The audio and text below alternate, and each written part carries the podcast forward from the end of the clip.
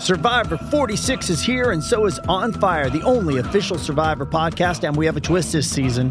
The winner of Survivor 45, Dee Valladares, will be joining us every week. We're going behind the scenes of the biggest moments, the how and the why things happen, and the strategy and analysis you can only get from someone like me, a Survivor winner. Listen to On Fire, the official Survivor podcast, wherever you get your podcast. It's only a kick, a jump, a block. It's only a serve. It's only a tackle, a run. It's only for the fans. After all, it's only pressure. You got this. Adidas.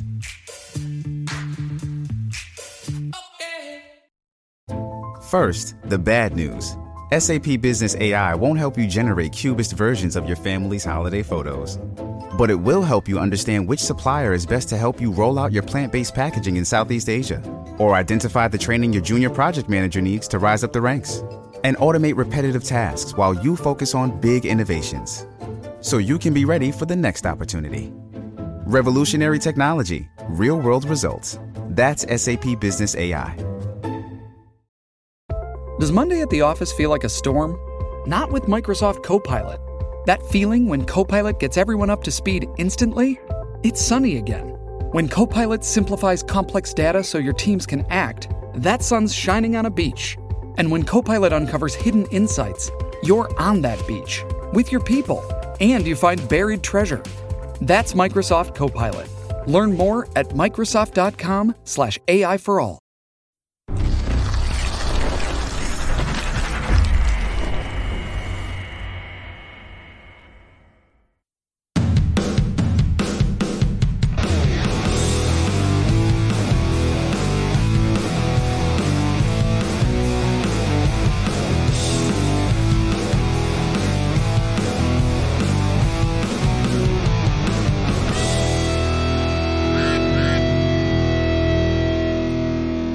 Ducks fans. Happy New Year.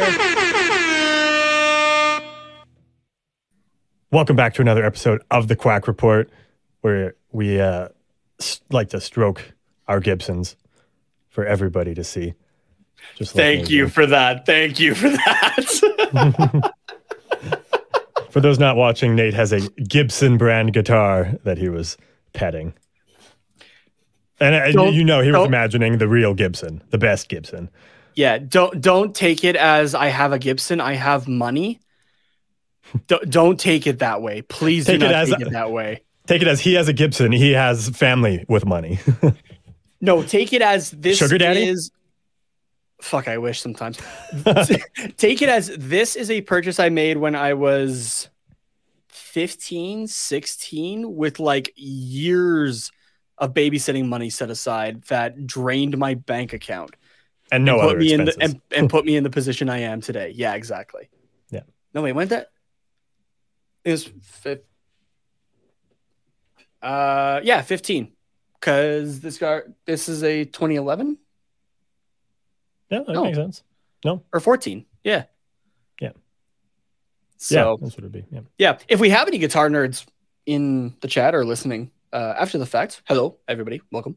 Uh, this guitar actually, uh, it was um, it's a just a nice Les Paul Junior.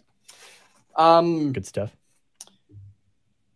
and uh, I'm I'm the only owner of it. It actually left the Gibson factory about a day before the uh, FBI raid, or like the, the like the U.S. government raid on the uh, Gibson USA factory in 2011 because of the type like the specific woods that they were using. That there was like import laws. Mm, mhm. Um, so this is one of the last guitars to like leave the factory with like those woods and that sort of thing. Like that were so like if the U.S. government is listening, then Nate has contraband, and he, that were that were like raid his house. yeah, no, no, no. But like that were like aged for like so many years, kind of thing. Like there was like a lot of things that Gibson had to restart wood wise. Um, so yeah, I yeah, I still love this thing. Hmm. So you've you've seen a lot of this thing, especially Carter. So, oh, absolutely. Yeah, mostly mostly the back of it, but yeah, yeah. I guess not not even the back of it. I guess you've seen the back of the neck. yeah, yeah. My there you go. fat ass covered the the back of the body at least. So uh, we got a couple uh, people in the chat here. We've got we or why saying, let's go. Let's go. Yeah, Where's, where's the I- horn? I There we need go. that at the Thank you. Yeah, Thank yeah. you. We needed the And- horns. I was like, yeah, this yeah. feels If off. it felt weird without it, yeah. and we got Justin saying he's here to see Twitter meme legend Nate or at Tate Nomis. Do I, do I, wait, I guess it'd be, the, it'd be this way. It'd be this way for the meme.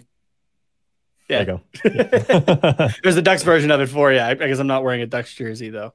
yeah, one day, one day we'll get So, one. Yeah. yeah. or you could just Photoshop it. I don't know. Yeah, exactly. I don't know. I'm wearing I'm wearing green and black. I guess Slytherin wins the House Cup. Dumbledore crawling back from the dead. Fuck no, he did it. yeah, No, they don't. too soon, man. Too soon. Oh, man. man. Yeah, Well- spoilers for uh, however long book and however long ago book and however long ago movie. Yeah. Um, well, That was like the first. Sorry, not to not to like That's good. avoid the game. That was like the first like spoiler thing I had ever heard about as a kid.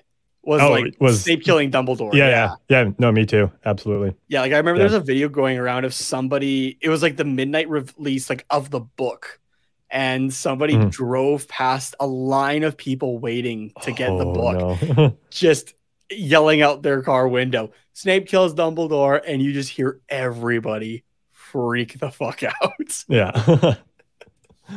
uh, man, you know they were just trying to convince themselves the whole time, like even reading the chapter where that happens. Like, there's no way. There's no way. It's No, not gonna there's no happen. it's not gonna happen. It's not gonna happen. Yeah, yeah. exactly. it's like it, it was like I had like I had seen the movie of Marley and Me as a kid, and then I read the Mhm. book after the Oh, yeah. fact, right? And, And like the entire the entire time, I'm still like, no, the dog's not gonna die. It's okay. yeah. or like, re- or, like like, even on the Harry Potter topic, like rereading the seventh book, like the, the one that hit me, like everyone's like, oh, like Hedwig, or that. The one that got me was Dobby. And like Yeah. every time like I read it again, I was just like, it's not gonna happen. It's not gonna happen. It's not gonna happen. It's okay. And it still happened. And I'm just like, fuck me.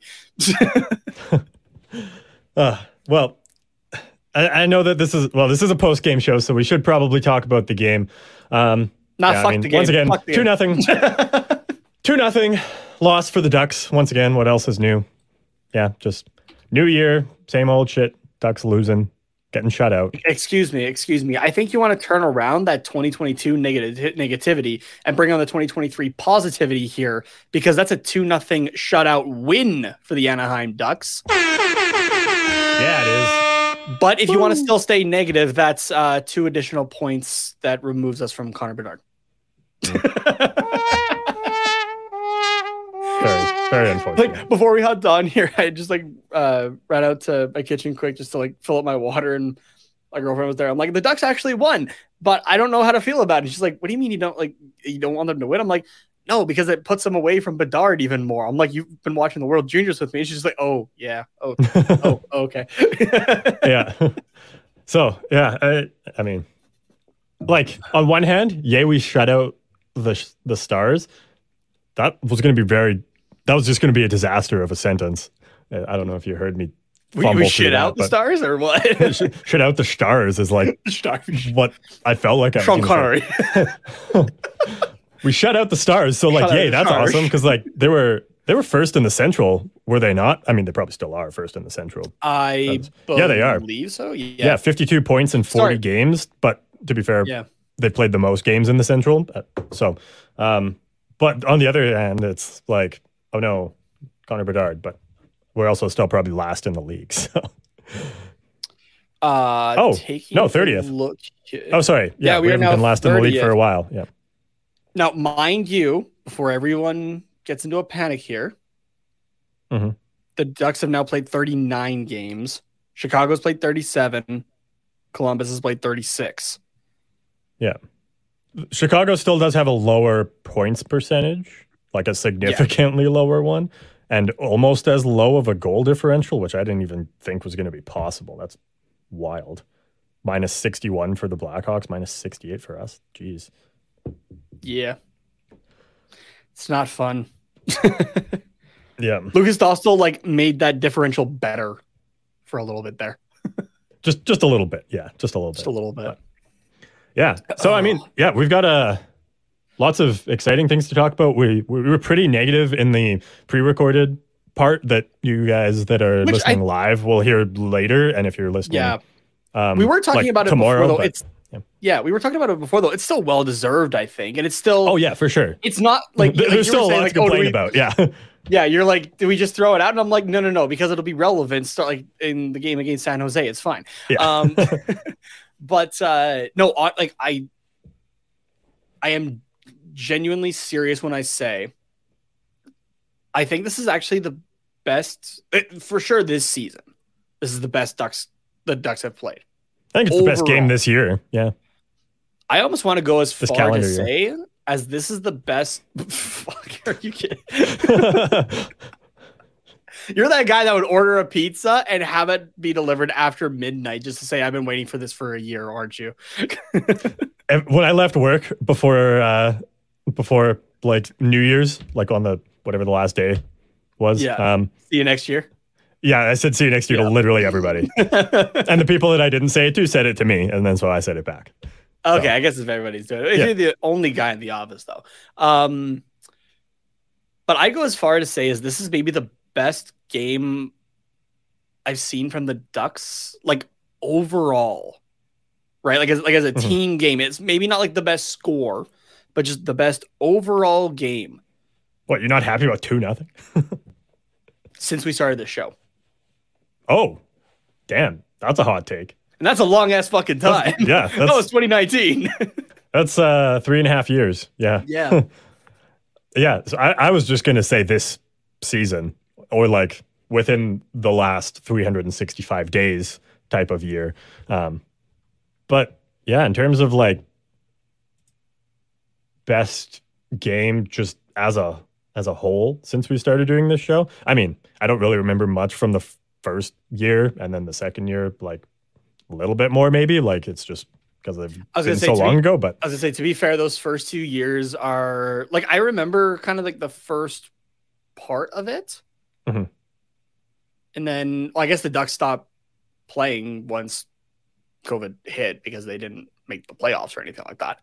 Yeah, so we had But, almost like- a full calendar year of no Ducks hockey, but Yeah, which was really interesting. But like, it just that entire time as a whole was such a blur. Yeah. Right. Like, like I remember doing like a couple of the early episodes and whatnot, and Mhm. then it just kind of jumps to like, Like part the one, last- season three. like y- year. or so, Yeah. yeah, So yeah. No, I feel that too. But yeah, no, I I 100 percent agree that this was like the most complete game in recent memory. I'll I'll go at least as far as to say Yeah. that for the Ducks. Like there's there's very little to be upset about. Like you could get upset maybe about the shots, like hey, maybe we could have more shots, maybe we could let less against us, but like that feels really nitpicky at this point. Like it, it's hard to be that nitpicky when you win a game two nothing against the top team in the Central Division. So the only thing like looking stats wise okay you know what? Yeah, let, yeah let's be it's maybe nitpicky maybe not depending on how you want to look at it. But let, i guess let's kind of do the the little bit of the negatives first here which like we'll, we'll go over because the one we've kind of talked about before. Mhm. um and let's start with that one the, the the penalties. Only eight minutes in penalties but there were some penalties in there that like just like we've we've talked about discipline from this team before. Yeah, when you're Right. the most penalized team in a game that really wasn't very chippy or scrappy, and like you probably didn't need to take like yeah any Like, penalties at all. yeah it- it's when you're giving up four power plays, that's not great. And to Dallas. and to Dallas, They, they and, have a decent power play, do they not? Uh, yeah, what's I want to say it's top three at? in the league from Yeah. when we looked earlier. Um, t- top two. It's tied with Buffalo for the second best power play at twenty eight Buffalo has the best power play. Jesus Christ. Second best. Or second best. Okay. Yeah. Still though, but yeah, okay. Um Yeah, so that's very impressive. Um, but Like, when the- you're if you're Troy Terry and you're taking a penalty, what was Yeah. it, tripping? Which Tripping to be fair, it was a yeah. soft it was a soft call. To be fair, but you got to Jamie You gotta just soft. So Yeah. I mean, he probably shampoos his beard like twice a day, because it looks very soft that way. But I mean, I do that, but Twice a day? um, okay, maybe not twice a day. I just make sure it looks good. Yeah. Yeah. You, you just keep it clean. You're a well Yeah. kept man. Yeah. Exactly. Anyways, but yes, Jamie Benn is soft enough that he probably washes his beard twice a day. Which I guess if you're a hockey player, kind of that might make sense. Yeah. But also, I mean, I guess once I'm back in the gym, like I do kind of like I like shower twice a day. So I guess yeah, technically. Okay, yeah, never mind. Um anyway, so you're soft too. I'm soft too, but not as soft as Jamie Benn. yeah. But yeah, like you still gotta if you're Troy Terry, you have to be aware that, you know, you're not the best team in the league and you're facing one of the best teams in the league. So maybe just keep your stick just away from the skates in the last two minutes of a game that Yeah. you're winning. Just just to save all of our hearts a little bit. yeah, exactly. we we don't need that kind of stress in here. It's 2023. It's a it's a new year. There's no stress in 2023. No, please, I, I I can't handle it. Um, and then I guess the the most penalized guy on in this game, Trevor Zegras. The first one, the, the first one, yes, that is a slash Z. You're gonna get called that all day, right? It's on the hand, on the top hand as well, right? It's not even close to the puck. Um, I want to talk about the second penalty for a second here Yeah. because they did talk about it in the intermission as well. And it's one of those like you're a fucking idiot for doing this, but you're laughing as it's it's when you're mad at your kid, but you're laughing at the same not that I have kids, but But you were laughed at and got mad at quite a lot. yeah, I'm it's like Yeah. it's like your par- your parents are trying to tell you that you did wrong, but they're laughing at what you did, right? So they're like, Yeah. like they're chuckling, like you, you can't be do- you can't be doing that, but like that kind of thing, right? yeah. Um, Like when a like when a kid like drops an f bomb or whatever, like they Yeah, drop their toy and they're like, ah, fuck, and it's like, okay, like that's hilarious and cute, but like, no, yeah, it's okay. Here, okay, really quick, really quick. Uh, it's Story. Shaver. Uh, it's you remember Mr. My yeah. homeroom teacher in uh, in high school. There, um, there was a kid in our class. We, we were all just like silently working, and this kid just ripped a fart, and everybody heard it. And he and the kid follows it up with, "Oh shit, sorry." And so like he's trying to stifle his laugh as he's like, thanks for apologizing, but the language that you used, hi- his thing was push-ups as like punishment. So Mhm. uh he's like, yeah, like thanks for apologizing, but because you swore but you were apologizing, I'll only make it 10 instead of 20 or something like that. uh, so it- it's kind of I like that where Jamie or not sorry, who was it? Who was the kid? Yeah. I don't remember what his name was. oh, you it, you didn't know him that well. No, I, I had him. I think in one or two gym classes. He was he was the school stoner. Let's put it that way. Oh, okay. We, we Um, could probably get there. I was we'll like, get- we can get there eventually, yeah, but yeah. Um, but uh, yeah, it's it's one of those like, well, yeah, I said Jamie earlier. Uh, Trevor, like you can't do that, bud. You can't just take the stick out of the guy's hands and try to use it. yeah. He must have been watching Bobby Ryan highlights or it must have been, yeah. or something like that, right? Because every Ducks fan's mind went to uh Yeah. in, in 2010 there, right? So yeah, they even showed the clip too, which was Yeah, fun because I, I hadn't seen that in a while. So yeah, so if you need a refresh, I can I can kind of give it to you here. Um, there's a battle uh, in the corner. That, this is for like the Bobby Ryan uh, incident, Mhm. um, where yeah, Mikko, uh, Bobby Ryan and Mikko Koivu both lost their sticks. Uh, Mikko Koivu playing for the Minnesota Wild, and Koivu had picked up, uh, just accidentally had picked up Bobby Ryan's stick, I thought he took it out of his hand or or that or something. happened. Or E- yeah, yeah, kind of. e- either way, uh, Koivu ended up with Ryan's stick. So Ryan had to pick up Koivu's stick, and he's kind of confused for a 2nd Mhm. because it's also the wrong hand. Koivu's a lefty, Ryan's a righty. And so he's using a left handed stick. Right Which means Koivu was also using the wrong hand. yeah, exactly. and, uh, but the puck got over not long after to Ryan, who shot it in technically forehand, but technically backhand at the same time. Backhand of the stick, forehand for him. Yeah. Yeah. Um, and uh, instantly holds it up to Koivu, showing that it was his stick that he scored with. Yeah. Um, which that okay, so I was kind of getting confused with some of the wording and had to kind of lock it down. So it was a rule at the time that you can't do that. So I did pull up the rule. Mhm. Uh, rule ten point three So a player who has lost or broken his stick may receive a replacement stick by having one handed to him from his own player's bench, by having one handed to him by a teammate on the ice, or by picking up his own unbroken stick or that of a teammate from the ice. A player will be penalized if he throws or shoots a stick uh, to a teammate on the ice, or if he picks up and plays with an opponent's stick. Uh, a player may not. Oh, I sorry, I just kind of copied and pasted part of this here. Mhm. Uh, a player may not participate in the play using a goalkeeper's stick. I want to see that though. I want to see that though. That would Uh, be a minor- impressive. Yeah, a minor penalty shall be imposed for an infraction of this rule. So there, there's the rule, which it was, but by my understanding, it was around in 2010, but just got mixed up in, uh, just like the refs were unaware that the sticks got swapped. Yeah. Right. So, and it's not like now where they were doing like a shit ton of reviews on every little thing. Right. Mhm. So the goal stood. And I don't think I think the next and like, it was, and I think like like the the spirit of this rule is like you can't just like rip the stick out of somebody's hand, or if like you are battling with them and they fall to the ice, you can't just like and they drop their stick, you can't just like pick it up and throw it, or like it's that kind of thing. Whereas like Yeah. if you're skating around, you're like, oh fuck, I don't have my stick. Oh, there's a stick on the ground. I'm gonna pick this. Oh, wrong hand. Oh well, like it's yeah it's different. Like yes, it's technically against the rules, but it's not really like the spirit of the rule. I I don't even know about that because it's or if he picks up and plays with an opponent's stick. Well, it's just laid yeah, out like- flat there, right? So Yeah, like it Um, says that, but it's again, it's like if the player was gonna pick up the stick and you were like, "No, this is mine now. I'm taking it," and they're like, "What the fuck? This is my stick. Like yours is broken. Go to the bench," kind of thing. Yeah. it's it's more so like if you're deliberately stealing it. If it's like, "Oh, this is just a stick on the ice.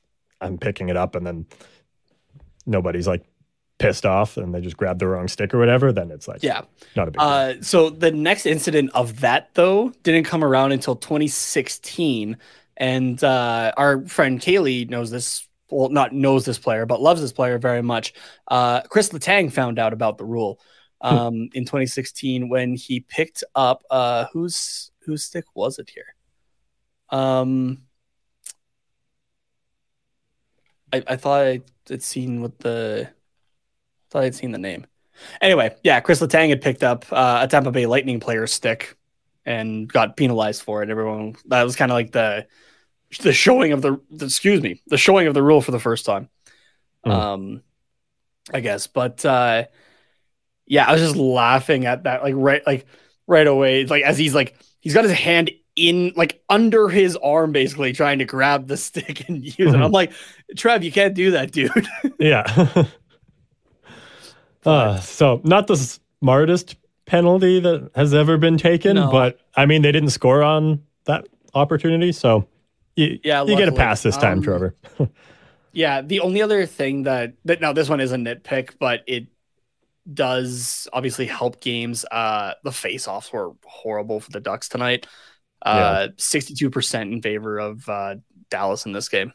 So um and I mean it yeah. makes sense. They've they've got a lot of good veterans on that team that are face-off wizards, so it's yeah, that is true. it, it does kind of make sense, but um, you know, we kind of like made up for it in just our puck battles with Dallas. Like, yeah, we lost a lot of Yeah. faceoffs, but we worked hard to get the puck back, either when it was on um, like a Dallas player's stick or like if it was a loose puck in like a board battle. Like we were in there a lot more than I'd say Usual. we usually are. Yeah. Yeah. So it, in a sense, it it kind of makes up for it that way. Like, I mean, if faceoffs were more 50-50 or more in the Ducks' favor or even just less in favor of the Stars, things probably go a lot better if you still have that work ethic. Yeah. But um, but this this time we definitely um, does the NHL app not show possession time? Apparently not. That's okay. It's not the most important thing I want to see. But um, yeah, I, I think it definitely kind of made up for it there. So Yeah, for sure. Um, what else did I have here? Is there anything else that like, is there anything specific that you want to Um, talk about here? About I guess before like well, that's not on Yeah. on the outline. That's not on, on here. Yeah, yeah. I guess um, just kind of in relation to the, the working hard aspect. Uh, Mason McTavish was a machine tonight. He was probably Yeah. the hardest working player. Mm. He was one of the hardest working players on the Ducks. I'll say that for sure. But um, yeah, goal and an assist tonight. He uh, he was playing on the top line.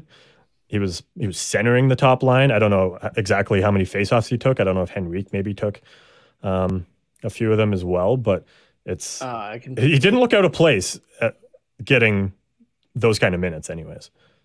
He didn't, but strangely, his time dropped off because I think uh, when it was when he got interviewed in the first intermission, it showed he had played like six forty something, I think, in the first period, Okay, but then ended the game sixteen twenty. So his numbers dropped off in the second and third period. um, I wonder if it was because the second period had the majority of the penalties. Yeah, there was could, There was Yeah. yeah. we took three penalties in the second, so that's six minutes gone to the penalty kill, which McTavish doesn't play on right there. So that definitely eats into his minutes. Um, yeah, which which is fair. So, but even with the uh with the power plays, he had he had a minute twenty five on the power play. yeah, So yeah. I don't know. and I we just- only I had the just- one power play too, right? So it's not. as so, like as a as a as he's supposed to be the first line guy in that game, Mhm. right? Unless the whole line kind of got shifted. yeah, which, um, uh, I was just gonna look up here to see. Um, Henrique McTavish, uh, Terry played eleven forty two, which was second for five on five. Uh, first was twelve twenty Zegras Strome Vatrano.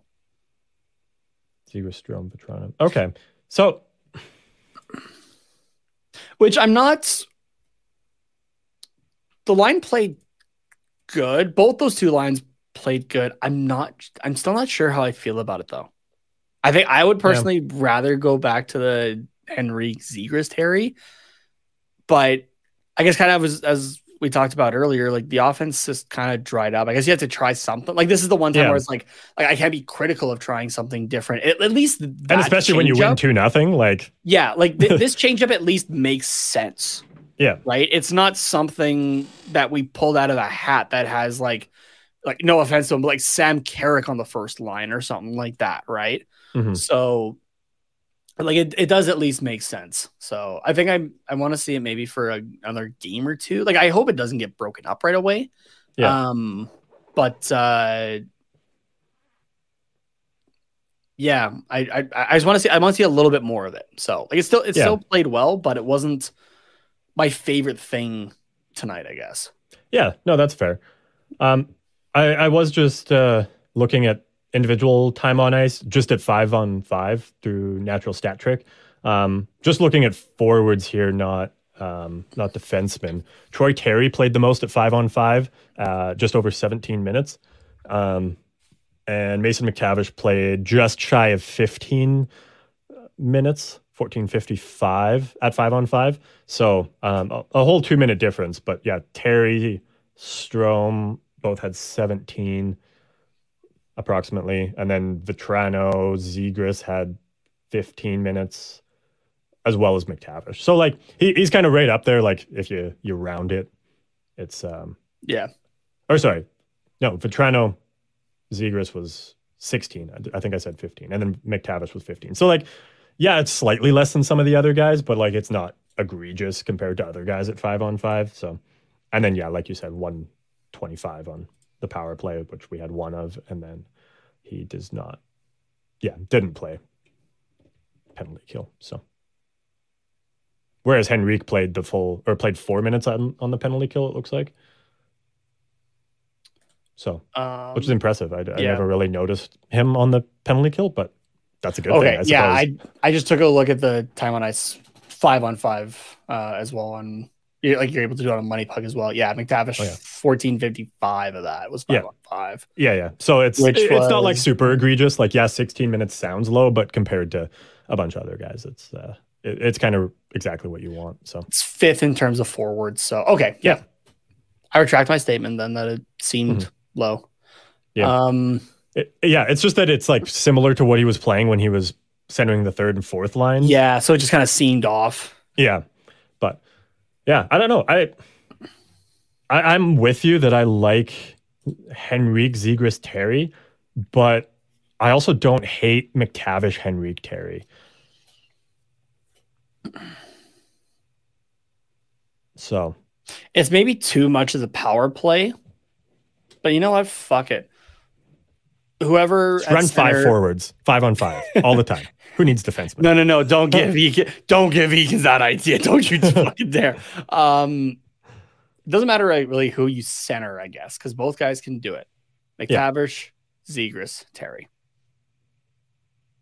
It's too power play, but I want it.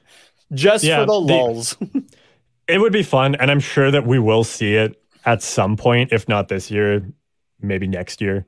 Um, just as the team stands right now, Henrique, Strome, Vatrano. Yes, Henrique is having a phenomenal season, and um, th- that's one thing actually I meant to praise earlier um, slash later for the listeners. Um, but yeah, Henrique's having a phenomenal season, and I, I really hope that we don't trade him at the deadline because I think he could be a huge piece moving forward and just like continuing the development, I guess, of some of our young guys. Like he's kind of like mm-hmm. Getzlaf light in a way, where he's um, like his work ethic is just contagious in a way, and like he is he has great chemistry with Zegras. We we saw great chemistry with um, McTavish tonight, and, and he has chemistry with Terry as well. So yeah, I really don't want to see Henrique go anywhere. I think he's um, he's slowly developing into maybe not like maybe the player that the Ducks need, just someone to go and get the puck, shoot when he should shoot, and pass when he should pass. Like he's just kind of doing everything right these days. Mm-hmm.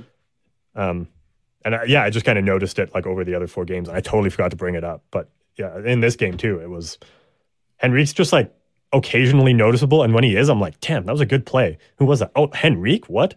So yeah, it's, it's just nice, and I, I, really just don't hope we. I hope that we see the value in that, and we don't trade him away at the deadline just because we're like, ooh, first round pick, shiny, you know. Yeah. I don't know. I was kind of thinking about that earlier because I'm like, that's the guy that could fetch you the most, but that's a guy that you oh, want to sure. keep Or that that's a guy you want to keep around for the next couple of years because what he is this year next on his contract, I think. Potentially, I'd Maybe, like a decent number too. Um, yeah, he's not a Klingberg where I'm hoping that you get a massive haul for him and where like, any town like, like yeah anything like above me, a fourth round pick is a steal. like like me thinking about him trade wise is he's a he's a player that the fans like, and it would be nice to see him win a cup. Henrique. Yeah. Oh, for sure. Yeah. Um, I don't. He, I don't think he has. No, no, he hasn't. Um, no, yeah, yeah. No. Because I was like, oh yeah, no, he played for New Jersey, and I was like, New Jersey win the cup? No, they lost to L.A. there that year. Yep. Henrique is currently the fourth highest paid player. Um, actually, here's a better way to phrase this. He is the third highest paid player currently under contract next season at 5.825 million. Uh, Cam Fowler and John Gibson are the only two that make more than him. But so when you put it that way, it's like, oh shit, how is he the third highest paid player? But 5.825 million, we sign uh, Troy Terry and Zegras and Drysdale. Yeah, that'll change pretty quickly here this summer. Yeah, he's, he's going to quickly drop down that list. And then you're like, damn, we've got a top six forward who does a little bit of everything power play, penalty kill, five on five, works hard for under $6 million. You're not going to yeah. find much better value on no. anywhere in the NHL. And if I remember correctly, that article from The Athletic we talked about a few weeks ago, Henrique was one of three that had a positive that uh, like surplus value that he was like outplaying his contract or one of four because I think. Oh yeah, the like the player cards from uh, Precision. Yeah, because yeah, Zegras, Terry, McTavish were outplaying. Yeah, their salaries right, and then I I think Henrique was. Like their market if, if not, values. he was very very close. Yeah, or their yeah, yeah their projected market value. The, yeah, yeah. And and then everyone um, else was negative. So like yeah, it's a it's a good deal. Is my point. Yeah. Okay. So I I kind of went, what the fuck? If if uh, if you rewatch this and go back, you can see when I read this because I like I kind of go wide eyed, like what the fuck. So mm-hmm. um, the NHL has like little player bios on each player's page. Oh yeah. Um, and this is just a wild opening sentence. I feel like, like I want to know more to this, but I also want to know the relevancy, like hockey wise. I guess. Okay. Is this for Adam Henrique? Yeah. Okay. The son of a tobacco and ginseng farmer. Henrique was selected by the New Jersey Devils in the third round, number 82 of the 2008 NHL draft. I'm like, okay, why does that in particular need to be in there? But also, I need that. I just, I need the backstory just as a whole, please. Yeah. The son of a tobacco and ginseng farmer. yeah. Wh- where? Where is he from? He is from, is he not? He's from Brantford, Ontario. He's a Canadian. Huh. Yeah. Sorry. Yeah. I meant like specifically like what town? Brantford? Yeah, don't I've- Brantford. I've, literally never heard of that. B R A N T F O R D. What is Brantford known for? City of Brantford. That's just a, such a wild opening line, Yeah, it is. like for the NHL website. Yeah. Oh wow.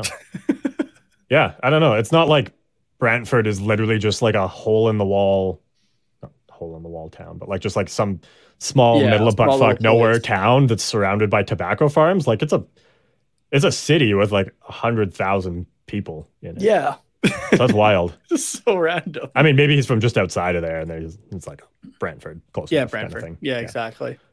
Um, just like how people from pro- i'm assuming like in kind of the suburbs of anaheim are like i'm from anaheim like yeah, I'm not sure from- to be honest with that. Like for that one in particular, I'm not sure. yeah but anyways, Um, okay, so I got two more things here, really quickly. Uh, John Gibson's head must have been pounding after like going into like he had to have taken some Tylenol or something like that because he took at least two shots off the mask in the first two periods.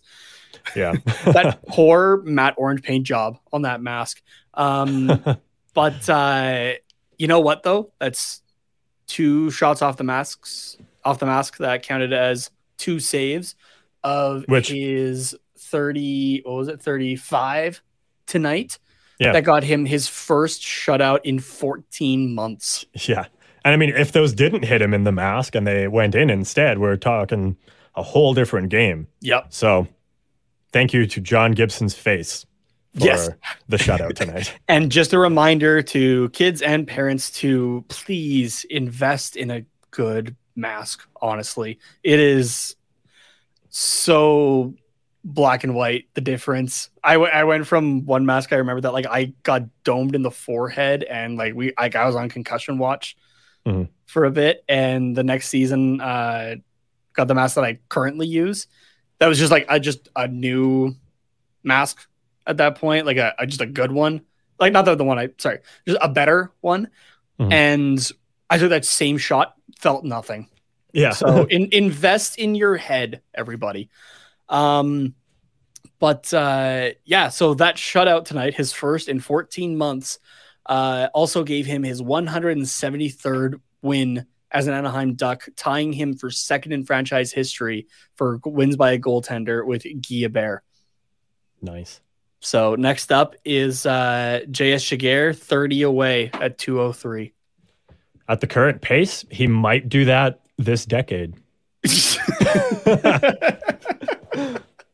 Uh, no, but in, in Oh. seriousness, I mean, if the Ducks have not the worst season that we've ever witnessed with our own eyeballs next year, then he hits that next year.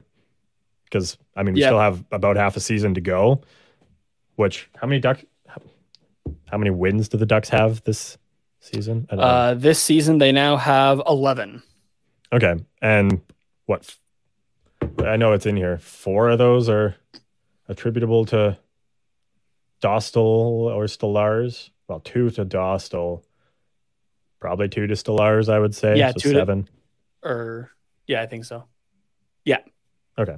Well, well, let's even just assume that every win for the rest of the season is John Gibson and net. Then yeah, another 11 wins for him. Then he's only 19 away from tying, 20 Yeah. away from passing Giguere. So he'll do it in two seasons. yeah, yeah, over this season and then um probably probably before the end of 2023, honestly. Oh, wait. Well, well, maybe. The Ducks would have to get drastically better. Yeah. Yeah, sorry. In I guess I, in the it's- I guess it would be it would theoretically be possible. Yeah, I don't know. Like it, it totally is possible. But on the team that he's on right now, it's less probable. We'll go with that. Fair. That's fair. Um, and I guess speaking of uh, Gibby as well, we got a question from uh, from from Way here. Uh, what do y'all think of Gibson being played four games in a row? Yeah. I mean, we, we had- kind we kind of touch on this a little bit later in the episode, um, which again you can hear You can catch- tomorrow when we talk. It's more specifically about Dostal, um, but considering it's Gibson and Stolarz now that have been up for a couple of games, I think we Yeah. can kind of answer this question a little differently. so He's had two really good games. He's had two not so great games. If and those were kind of in the middle of the two good yeah, games. so I'm I'm I'm right here with Lucas. He needs to have a break. You can't. We we've seen it time and time again. You can't keep running this guy into the ground, especially coming right back from injury. Right. So the game on uh is that on? th- No, not Thursday because today's Wednesday. Um, Friday. Um, against San Jose, y- you gotta play, especially because you have Boston on the Sunday. Mm. You you gotta play Stolarz against San Jose. I think. Yeah. It's- See, it's difficult because I would never I would never not start a goalie after they post a shutout, especially when wins, let alone shutouts, are so hard to come by. But I do agree, especially because the two wins we've had against San Jose this year, Stolarz was in net, the two shutout wins or shootout wins, sorry. Yeah. So, So I mean, unless so it does know make a lot of sense, right? it- it's That- a it's a balancing act of like a f- like a bunch of different plates, basically, right? Because you're not supposed to be good, and so you want the best chance at Connor Bedard. Mhm. But at the same time, you want to improve and win games, right? Yeah. So it's like like wins are almost like are bittersweet, weirdly this year. Mhm. Um, on one hand, it's for the for for the idea of the best chance at Bedard. It's okay if Gibson has more. Let's just say less than average games yeah. overall, right? If he's Because less consistent, it helps the team in a way. Yeah. yeah, but if he is absolutely, and and but if he's if he's really good and wins games, that puts you further away from Bedard. If he's really bad, and you're I don't know looking at the time that Dostal had up, and you're going, oops, uh, maybe we could potentially try to shop John Gibson around and help our future a little bit more Yeah. then it, it's like you just need him to play like like right down the middle and above kind of thing. Yeah, just so like consistently slightly above average is yeah, what will give him the best trade value um, going into the trade deadline that is pr- literally two months away. so. yeah. It's the entire season in Galaxy Braining for the Anaheim Ducks this year has gotten really it's gotten into a weird spot It really has, yeah.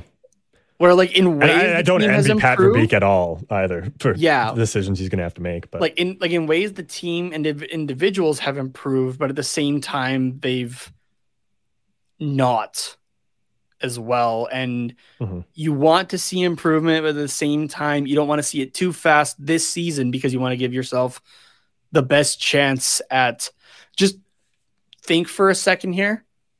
Just like I, I was saying that the power play line of a McTavish, Zegras, Terry might be too much.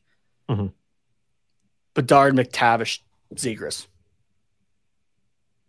yeah. And then you can put Terry on the second line with Henrique Yeah, or or even Strome think, or, or even think Comp, about like- it, or even th- that was so in so in sync. I love that. Yeah. Um, uh, e- let's even like think about a power play for a second here. McTavish, Zegras, Terry, Bedard, Drysdale is the quarterback. What the fuck? Yeah, and honestly, Right? you even like, you like honestly, this I, I totally forgot Drysdale um, was existent because we haven't seen him for so long. But my mind immediately went to is that don't forget my boy Jamie. Confirm Jamie Drysdale hater. You're welcome, Allie. Someone had to do it. Um, my mind immediately went to is next season. Are the Ducks the first team ever to have like a, a consistent five forward power play with McTavish, Ooh. Terry, Zegras, Bedard, and Henrique, or Comtois, or like literally whoever the fuck you want? Like, yes, Fowler or Drysdale or, or somebody like that would be beneficial to have quarterbacking that because they No, just I have the puck moving ability and the vision. But like, fuck, you could, you you really could do a five forward power play, and it, what like. What are teams going to do? Te- power plays are going to last 15 seconds at most. So Yeah, no, I think when you got a guy like uh, Jamie Drysdale, or even as Jake brings up, Oh, yeah, potentially Olen Zellweger, it's if not next year, the year after, yeah. you're set on your offensive defenseman on the like as the quarterback guy. Like you're you're set That's there. true. I think you don't have to you don't have to risk the five forwards. Yeah. kind of thing, right? So Uh, either way, it's going to be absolutely disgusting. Is the it, point? it has the so. potential to be disgusting. It just the the money needs to work out, and the and one of the guys that we're talking about in there hasn't even been drafted yet, let alone by the Anaheim Ducks. So it's Yeah. total like daydreaming. I we've been watching a lot, a lot of the World Juniors, obviously being and and a lot of Bedard being Canadians. Yeah. So we're just like loving everything about this kid, and like as a as a fan of another team in the division, it that would that would suck. As somebody who covers the Ducks and does have like a step in the fandom here, and would love to be the one to cover that kid for 82 games, just as much as I love covering Zegras and uh, Drysdale and Terry. Mhm. Right, like that just is like give me that, please. So Yeah, Lucas says, I- I- yeah, I come think- back to reality. Yeah, we were we were daydreaming. I don't know, like I like I the marketability for the NHL like not saying that they're going to sway the draft or anything like that. Mhm. Okay? But just the marketability for the NHL for a skill guy like kind of you would get everything in the Anaheim Ducks essentially. Mhm. Right? For highlights. Right? You Oh, get, yeah. you get flashy plays at a Zegras. You would get whatever Connor McDavid gives you on a nightly basis. That at like at a point you just go, yeah, it's Connor McDavid. Show me something else. Like you just get so uh like desensitized to it, yeah, essentially, right? They're just like, okay, yeah, like we've seen that. Mhm. But you see any other player do it, and you're like, holy shit. And then just the overall around play, I guess, of Mason McTavish. So, sorry, when you're talking about Connor McDavid, I'm assuming you meant Connor Bedard. Yeah, like yeah, like Yeah. Bedard for Bedard. McDavid kind of thing. Yeah. Yeah, yeah, I was just like the like highlight after highlight that it you eventually are just like I've seen this before. Yeah.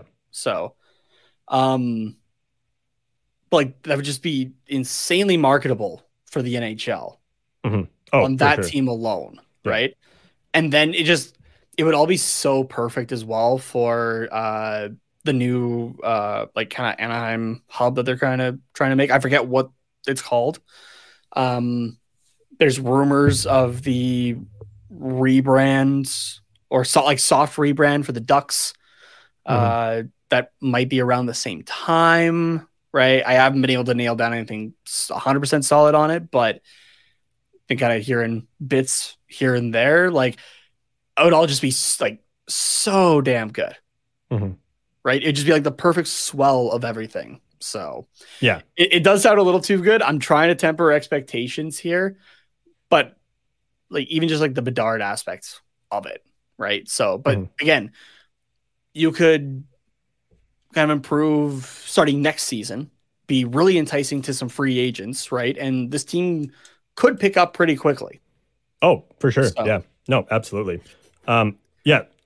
just to uh, tie things back to this game, um, and then we can probably get out of here. Honestly, um, Yeah. because it's uh, getting a wee bit late. Um, Yeah. where was I going with this now? Oh yes, um, and, and then also to kind of answer um, the question here about Gibson being played for four games in a row, um, or Oh yeah. He, relate to that, yeah, which we did. I mean, it's fine. He's he got a win, so sure, but maybe maybe play somebody else a little bit more, um, like Stolarz or Dostal, but um, yeah. but yeah, I mean, it's hard to be upset about his play here. Like it's and just the team's play in general. Like I, I don't want to take anything away from John Gibson because he did put on a phenomenal performance, and the 35 saves he had to make were not all easy saves by any means. But I, I think just the way that the team played in general um, really helped out with Gibson's ability to get that shutout. Um, just working hard, making things difficult for the Dallas Stars, like actually having offensive zone pressures to give John Gibson a bit of a rest in between pushes from the Dallas Stars, right? It's um so we, we, we've been talking about Gibson needing to find some consistency. If I think the team can just play like this, how they did against the Stars, hell, even played 90% to that or, or 90% of the time play like that. Um, I, I think John Gibson isn't quite playing as tough of a minutes in the games that he is playing. And It's not as So rough then- on him physically or mentally. yeah, so then We'll, we'll find some consistency from him that way. And then maybe he can actually play uh, two out of every, well, maybe not two out of every three. We'll say, I don't know, four out of every five, five out of every six games. And it's, and that's fine for him. So, Um, to add on to that really quickly, actually, uh because you're talking about like the the guys in front. Mhm. A defensive game is actually a thing for the Anaheim Ducks. In this Yeah. one, apparently, they showed this they, one, yep. they show that they can do it. It's possible. Yep. This the Anaheim Ducks allowed a uh, allowed one high danger shot on net. By a, from a very potent offense in the Dallas Stars. So, five medium and 44 low or chances sorry not shots so one high danger chance Mm-hmm. From the dallas stars that's impressive and 28 blocks the ducks put up tonight yeah, which is benoit Nuts. led the way with six and damn. uh just shy of one second uh of 21 minutes of ice time tonight is that, is that the lead? Like, is that the highest time on ice? Uh, for defenseman, Cam Fowler beats him on. Oh no, sorry. Cam Fowler beats him by one second. He has the 21 exactly. Uh, Dmitry Kulikov played 22:01, Okay. uh, but he played five minutes and eight seconds as well of shorthanded time. Benoit Okay. played 5:16 shorthanded. Damn. I, I guess that would potentially be why that number Yeah. seems so inflated. But I mean, if But you're out Benoit there with his- six blocks, again, also probably on the penalty kill, like that's a good way to lead by example. Yeah. Ben, yeah, Benoit put out six blocks, a single hit, but ended the game a positive one. Nice. That was a really good game by him. So Wh- Which I mean, just- that's the, the highest you could get because power play goals don't count. yeah, but just like the like the defensive play overall. Like when was the last time you heard me talk about the defensive play being good from the Anaheim Ducks? I don't Never? tw- 2012. Like this like this was a great game and unfortunately I think it's going to give John Gibson a little bit of uh, a, a false sense of hope, I think. hey, whatever keeps him in a Ducks Talking- uniform. talking about back So. to reality. But um yeah. Uh okay, uh, I I want to pull up this comment and then there's one question and then we can end it off here. Okay. Uh Kevin says, I was going to ask about the game, but I noticed Sir Nate, uh, Sir Nate Namas let out the luscious locks and took my breath away. what luscious locks? I got no hair on my head. I had to do my hair today. I had to get my uh, my my picture retaken for my driver's license. So- oh, yeah. I guess it's that time. Hey. but yeah. So okay. So fun fact, I guess for you, Carter. The last time I had my driver's license uh, picture taken, uh, was when my hair was still like both my head and my face was Mm-hmm. growing back after I'd shaved it all off during that Halloween. Oh wow. That's, yeah, uh, so it's it's a little like it's a little scruffy in that, but like short at the same time. Just like Yeah. I'm trying to get it to a length that like you, you could style it all. mhm. Um, so at least I, I I look clean this time. So, Yeah. No, that's nice. but uh, okay, last question here, and then I think we're gonna wrap up uh, from Lucas. How much longer does Dallas Eakins have?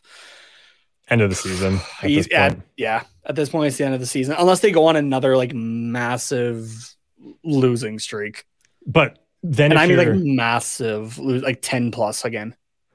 that takes you then till the end of February, probably. You have three months left in February, March, and April. You're not mm-hmm. going to replace him at that. And then would you not just want to embrace the tank for Connor Bedard? And your best chance at that is keeping Dallas Yeah. Eakins around? like like I said, as long as long as they don't lose embarrassingly night after night, I'm. F- it sounds bad. I'm fine with the losing though, right? Because As long as as long as the team is making progress, that's fine. My gripe with Dallas Eakins was that the team was losing embarrassingly, and the team didn't seem to me, be making progress. Yeah. Individual players didn't seem to be making progress, right? And if they did, it seemed like it was more on their own accord than anything else yeah, yeah, that's fair. or more like out of spite. So, Hmm.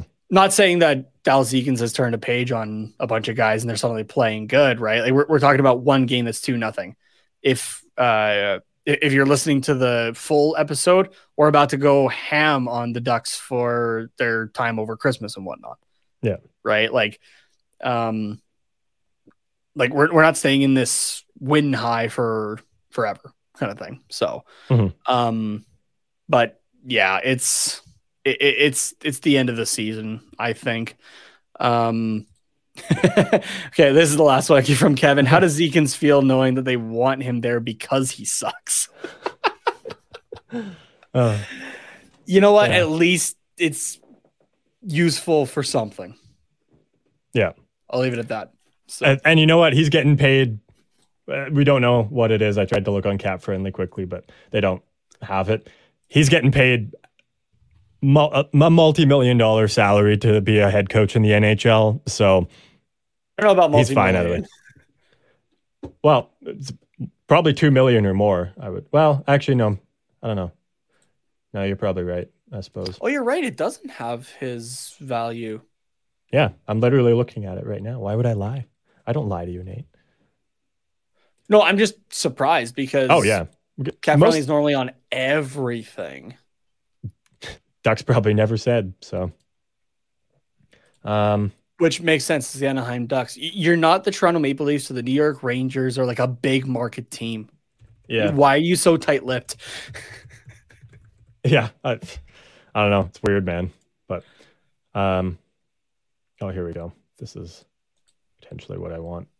Um, if we can sort by salary, the lowest salary, according to HockeyAnswer.com, um, which uh, it looks like it literally just has um, all all the cap friendly numbers that are out there. Uh, the lowest one is Chicago's Luke Richardson, um, who signed this year, making one and a half million dollars per year. The highest is Todd McLellan at five, um, but really only about half the coaches actually have a salary that is public. So most of them are between the one and a half to five million dollar range. So it's at least a million dollars, anyways. Yeah. Which most I mean, of them, most of them are in the two to four range. So I mean, a million bucks to have your thumb up your ass and look smug on the bench when it's your fault. Sign me up. Fuck, some people do that for free, hey? I did it for free. Fuck. exactly, exactly. yeah, I actually tried. yeah. Uh, Oh. All right. Well, we're gonna just quickly throw it over to our friends at DraftKings. Promo code THPN, and uh, we'll wrap things up on the other side here. Hockey fans, light the lamp this winter with DraftKings Sportsbook, an official sports betting partner of the NHL. New customers can bet just $5 pre-game money line on any NHL team to win their game and get $150 in free bets if they do. If that wasn't enough excitement, you can turn small bets into bigger payouts with same game parlays. Combine multiple bets like which team will win, how many goals will be scored, and more for your shot at an even bigger payout. Download the DraftKings Sportsbook app now. Use promo code THPN, bet $5 on any NHL team to win their game, and get $150 in free bets if they do. Only at DraftKings Sportsbook with code THPN. Minimum age and eligibility restrictions apply. See show notes for details.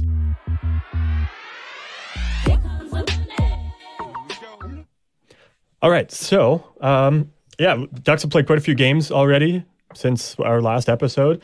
So let's, um, we're not going to talk about all of them. We'll just kind of run through the scores and then give some overall thoughts. Probably get a little deeper into the Philly one since that was most recent.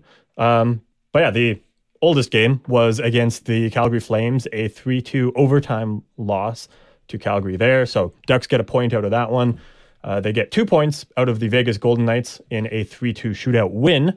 Um, and if I remember that one correctly, it was a nice Zegras move in the shootout. I think he got the lone goal there. Uh, no, Terry uh, also had the first shot. Oh, yeah, Terry got one. Word well. on that. Yeah. Yeah. Kind of the, the flutter five hole that uh, Hmm. threw off Thompson there. Yeah. Um, so yeah, that was that was good. Get a couple points against the top team in the Pacific at the time. I think they're still up there too. Um, and then a, so. and that was just right before Christmas, was it not? Oh no, this, this was Uh, all no. after Christmas. Yeah, this is all after Christmas. Yeah. Yeah. Calgary was the, or no, Calgary was before Christmas. Uh, Vegas was the first game after. Yes, there we go. Yeah, okay. Um, and then six one loss to the Predators, and then a four one loss most recently on Monday night to the Philadelphia Flyers. Um, so yeah, it's uh been kind of well, not really all over the place. Like we got a couple overtime games that one went one way, one went the other t- way, and then just two just two shellings. Honestly, like we just got bent over by a couple.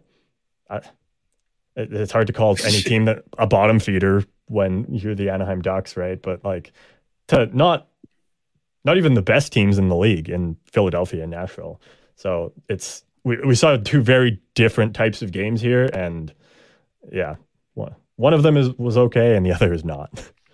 Yeah, you, I will say that it's a bit of a roller coaster, actually. Like just from what I was able to watch of these games and taking a look at uh, like the expected goals deserved to win a meter and whatnot from MoneyPuck.com, like it was a little bit of it, it was a roller coaster in a in the sense of like um imagine if you will for a second a roller coaster i feel like this is very impractical in real life but a roller coaster that like zippers itself like like your one like the cart kind of splits off Mhm. and goes like two different things right so like depending on what side of the car you're sitting in you might have a bit of a different experience right like you might Yeah. loop left rather than right You know, I think you're Um, onto something with that.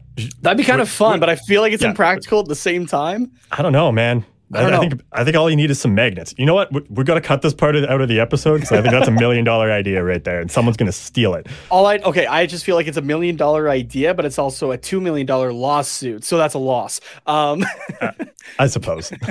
but man, would it be fucking fun? It would be though. I okay. I feel like the only way you could make it work is if it was like single seat cars that like Yeah, sit yeah. beside each other for parts of the ride. yeah, where they're like magneted Yeah. together for most of it or whatever, Yeah, and and then they like it set- splits apart somehow. Yeah. Disney, hit me up if you uh, if you want to do this for like a Star Wars Land uh, thing in the future. Um, where was I going to? Oh yeah, right. The, the the roller coaster analogy, because it's so like you're you're going down the track as the start is the game against Calgary, right? Which is a three two overtime loss. Frankly, even though deserved win meter only says like sixty eight point two in favor of Calgary. Watching that game, I didn't think that the Ducks should have been as close into it as they were. Now I'm going to be I'm going to bring in the Flames fan aspect a little bit here and say that's because the Flames and Darryl Sutter's questionable tactics as of late uh, allowed that game to be a little bit closer than it should have been.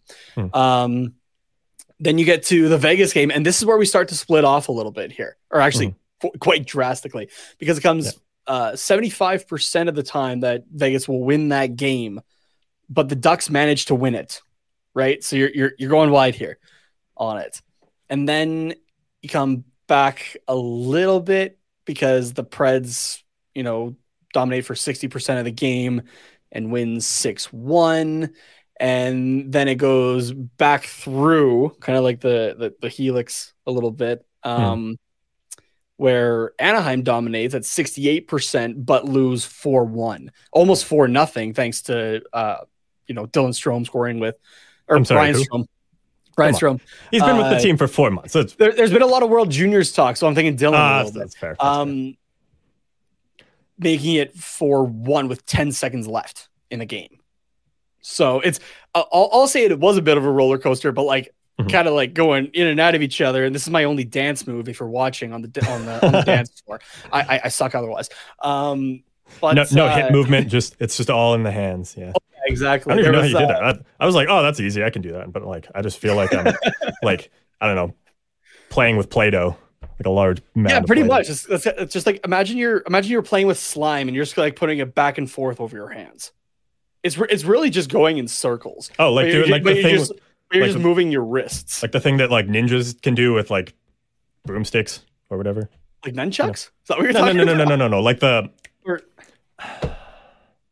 like a like a staff. Like a there's a fan. There's a fan fancier Oh word yeah, for the it. yeah the yeah. yeah. It's like kind of like that where you're this like doesn't look around. this doesn't look right when you don't have it. Yeah, that, that Yeah. thing. I, It's kinda like can do that, Yeah.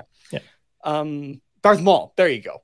Sure. Yeah. Um, but uh, where the fuck was? Okay, what with the roller coaster analogy? Yeah, I don't know how the four games went. Right. Okay. So yeah, we managed to pull out three points out of the first two games by, in my opinion, some miracle. Christmas Yeah, miracle. somehow. Yeah. Right. Like it's the only thing I can chalk it up to at this point. And then we come back down to earth against the Preds and the Flyers. Mhm. The Preds game, okay, like you're looking at the expected goals and 3.75 Nashville, 3.23 Anaheim. So like the chances and whatnot like seem relatively close, right? It's more in how teams played against each other. Yeah. And but it's also like Juuse Saros didn't like he he just played solid, but that alone just deterred everything. that like just a slightly above average performance by the goaltender was enough to Yeah, like just beat the like, Ducks. Like the, the the interesting thing with Juuse Saros is like everyone. I, I was watching a thing about it uh, the other day, just like something on uh, on TikTok is like a goalie school that had popped up. Um, but it was very relevant because I too am also a small goaltender, and this Hmm. was something that I was taught, like always taught, like you gotta like you, you gotta constantly cut down the angle and that sort of thing, right? Hmm. Like play it really far out and that sort of thing. But as a small goaltender, then you don't have the limbs to like stretch and that kind of thing, right? So, but so for for Juuse Saros, who's five eleven, that's not like a short person by any means. Um, but in terms of NHL goaltenders, that is tiny as fuck. Yeah. Um, but he was just positionally sound for the most of it, right? Mhm. And that gave him a 2.23 goal save above expected. Right? Yeah. Like Juuse Saros knows how to play. I mean, like he's he's a starting goalie in the NHL. This is gonna sound ridiculous, but the guy knows how to play goalie, okay? Like whereas like on- he's not just it's he's not just like all athleticism. He like has Yeah. the like the hockey IQ and like the awareness and knowledge sm- to like smaller, be smaller more efficient have- about it. Yeah. Smaller goalies almost have to play better positionally than taller goalies. Yeah. If that makes sense. Mhm. And then you had John Gibson on the other side who came off of a pretty good game against the Vegas Golden Knights, who just suddenly, you know, not with any help in front of him as usual, but just kind of forgot how to play goalie, it seemed again.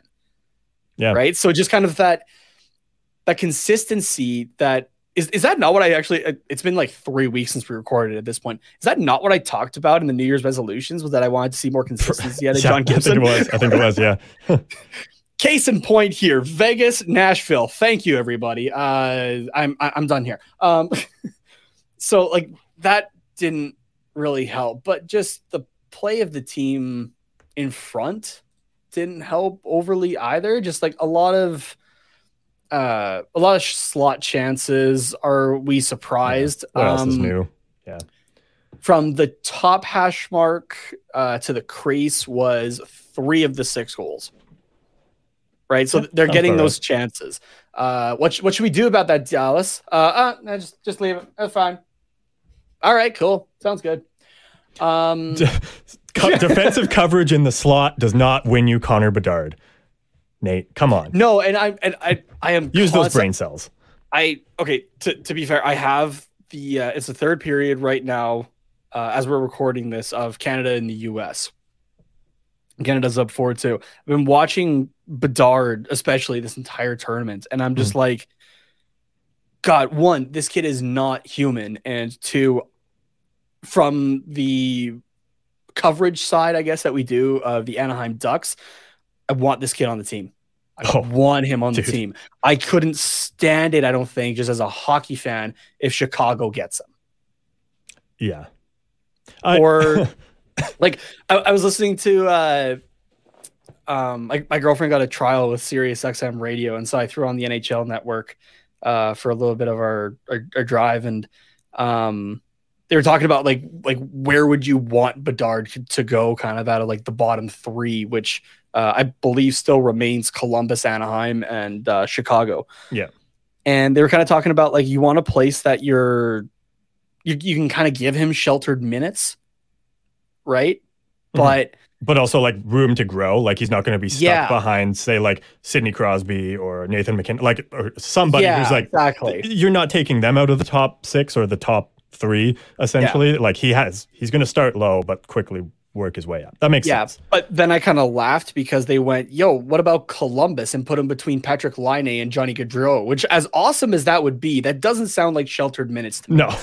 um but uh yeah and also just like it- it's it's getting better the conversation overall around columbus so i'm not going to shit on the blue jackets Mhm.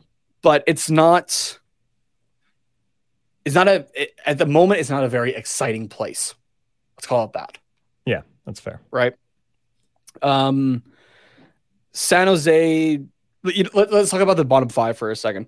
San Jose is uh, they're they're San Jose is similar to Anaheim, but a little bit worse in the sense of they're lying in, In the San bed Jose. that they yeah they're they're they're lying in the bed now that they've made.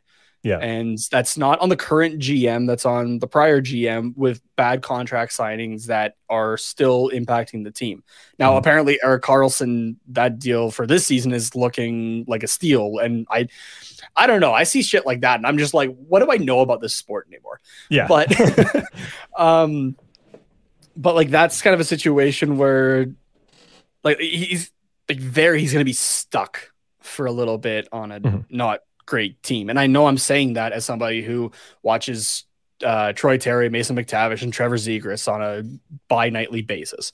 Um, Being and stuck then- on a shit team. yeah. Then you have the Arizona Coyotes, which I do think this would be fun, but at the same time, do you want the first three years of Connor Bedard or two to three years of uh, him playing in a college arena? Which actually, give me two seconds here. Although,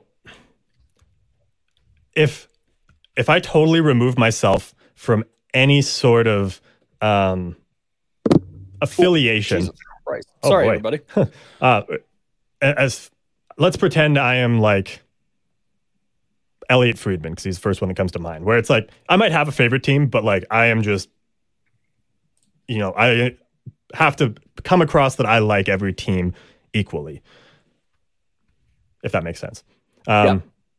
If I put myself into that mindset, what we've seen now out of Arizona playing in that arena is it's a lot of fun and Arizona does well and the fans are fucking blast and a half there.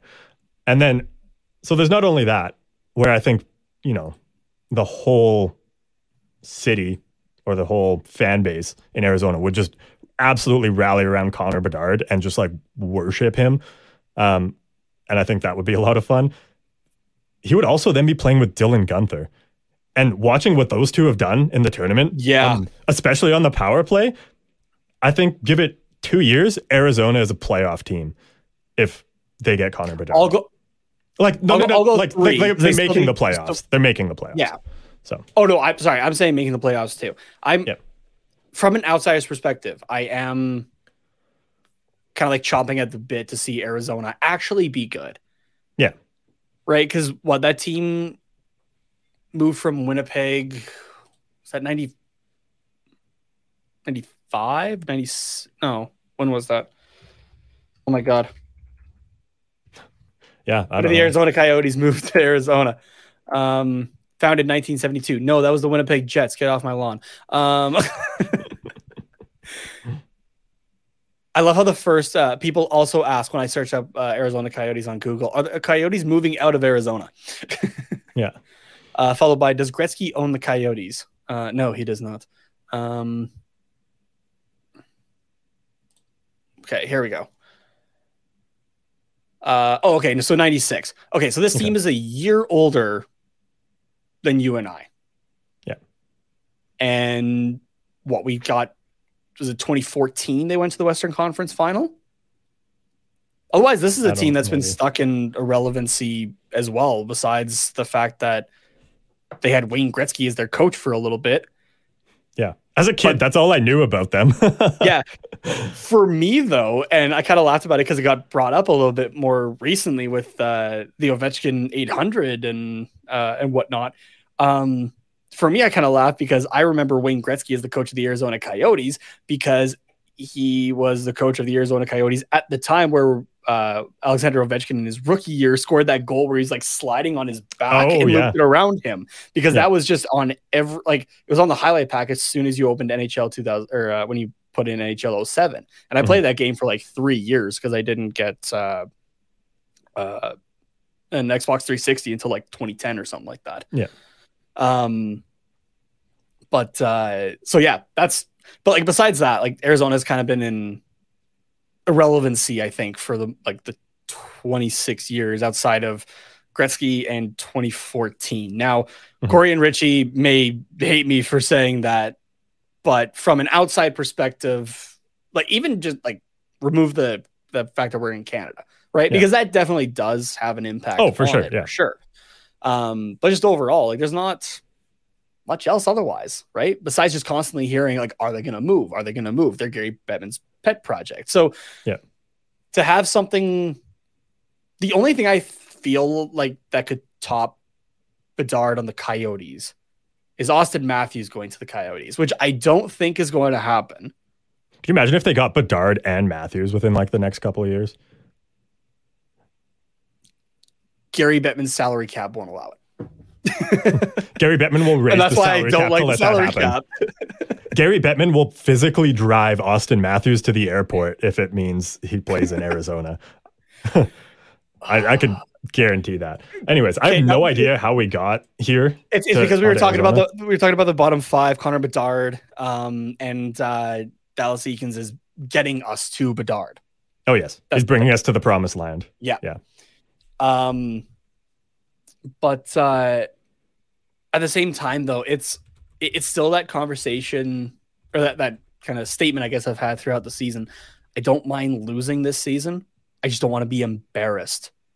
And six one to the Preds the way that we did, and then the the gripe out of this one isn't even like the worst loss out of the three of these four games here. Mhm. But the one against the Philadelphia Flyers, 68% in favor of Anaheim for this game to win the game, usually.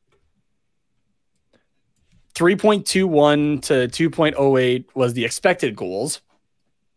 And um I don't know, like I, I take a look at like like I don't know how this game this this game baffles me from a stati- uh, from a statistical standpoint Yeah, because like that's the deserve to win meter is like that far in Anaheim's favor. yeah, sixty-eight point four is not anything to scoff at. But then you take a look at um like the expected goal percentage. And okay, you know what? It's the the bulk of it is between like 74% and uh Comtois kind of the bottom of that uh kind of the, the bulk of it at like 43. Yeah. And they just have randomly have Kevin Shattenkirk leading the way in that game in particular at 84%. But like it's, it's like that's a game where I get it. We're below them. Okay. Mhm. Like I, am not trying to sh- talk shit about the Flyers, but this is a team that's they're not the Flyers aren't tanking. They just don't give a fuck if they win or lose. In Yeah. particular, John Tortorella does not give a fuck if they win or lose. John Tortorella was brought in for one reason that is to get the weak links out of that locker room and set a new culture for the Philadelphia Flyers moving forward. Mhm. John Tortorella will have a losing record when his time is done in Philly. And I know this is only year one of it, but he will have a, have a losing record. If the culture gets straightened out, though, he's done his job, right? The fly, he's done what the Flyers would want him to do at that point. And you know that he is there just purely for that job because he benched what it was Kevin Kevin Hayes Yeah. uh, a couple weeks ago, who was their leading scorer. Mhm. You don't typically, or sorry, not not bench. He healthy scratched him. Yeah. You don't typically do that in sports in general. Yeah. Right. Unless there is like a massive attitude problem or that. But even then, it doesn't sound like that was the issue overly. I think the issue there was um, like lack of defensive like responsibility, from if I remember that correctly. Imagine JT Miller on this year's Philadelphia Flyers. Holy shit. That's a whole other conversation that I Oh, want yeah. to get into at some point, just over the last few weeks. Holy Oh, it's fuck. I, I want to ask. Dylan about it, actually. I want to Yeah. ask Dylan about it. that would be good. Um, Um, but yeah, you're right. This Philly like, game was a, like- just a like the stats are useless for this game. like it's again like this is a this is a team that isn't trying to win but they're not trying to tank right? It's just Mhm. winning is not their objective right? It's just to get together as an organization but they're 11 points ahead of you. They're still somehow able to to do it. I, you know I want I, let's let's pull up the roster here for this Philadelphia game.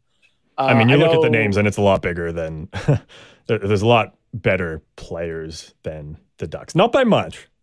not by not, not not by much. Like there's a couple recognizable names for myself at least. Travis Konecny is obviously a big one. Kevin Hayes, um, James Van Riemsdyk, Nick Deslauriers, bless his soul.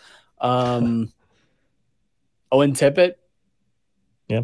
Joe Farabee, I know from like a few highlights kind of thing. Like that's a name that's familiar. And then like I, I know that's what six, like that's half the top twelve. Yeah. And then I know uh yeah, Travis Sanheim. Ristolainen, I know for the wrong reasons of his time in Buffalo Yeah. and how ridiculous that trade looked. And uh, Tony D'Angelo for very wrong reasons. Um, And, you know Carter Hart, and you just recently met Samuel Ersson. Carter Hart didn't even play in this fucking game. Oh, that's right. Yeah.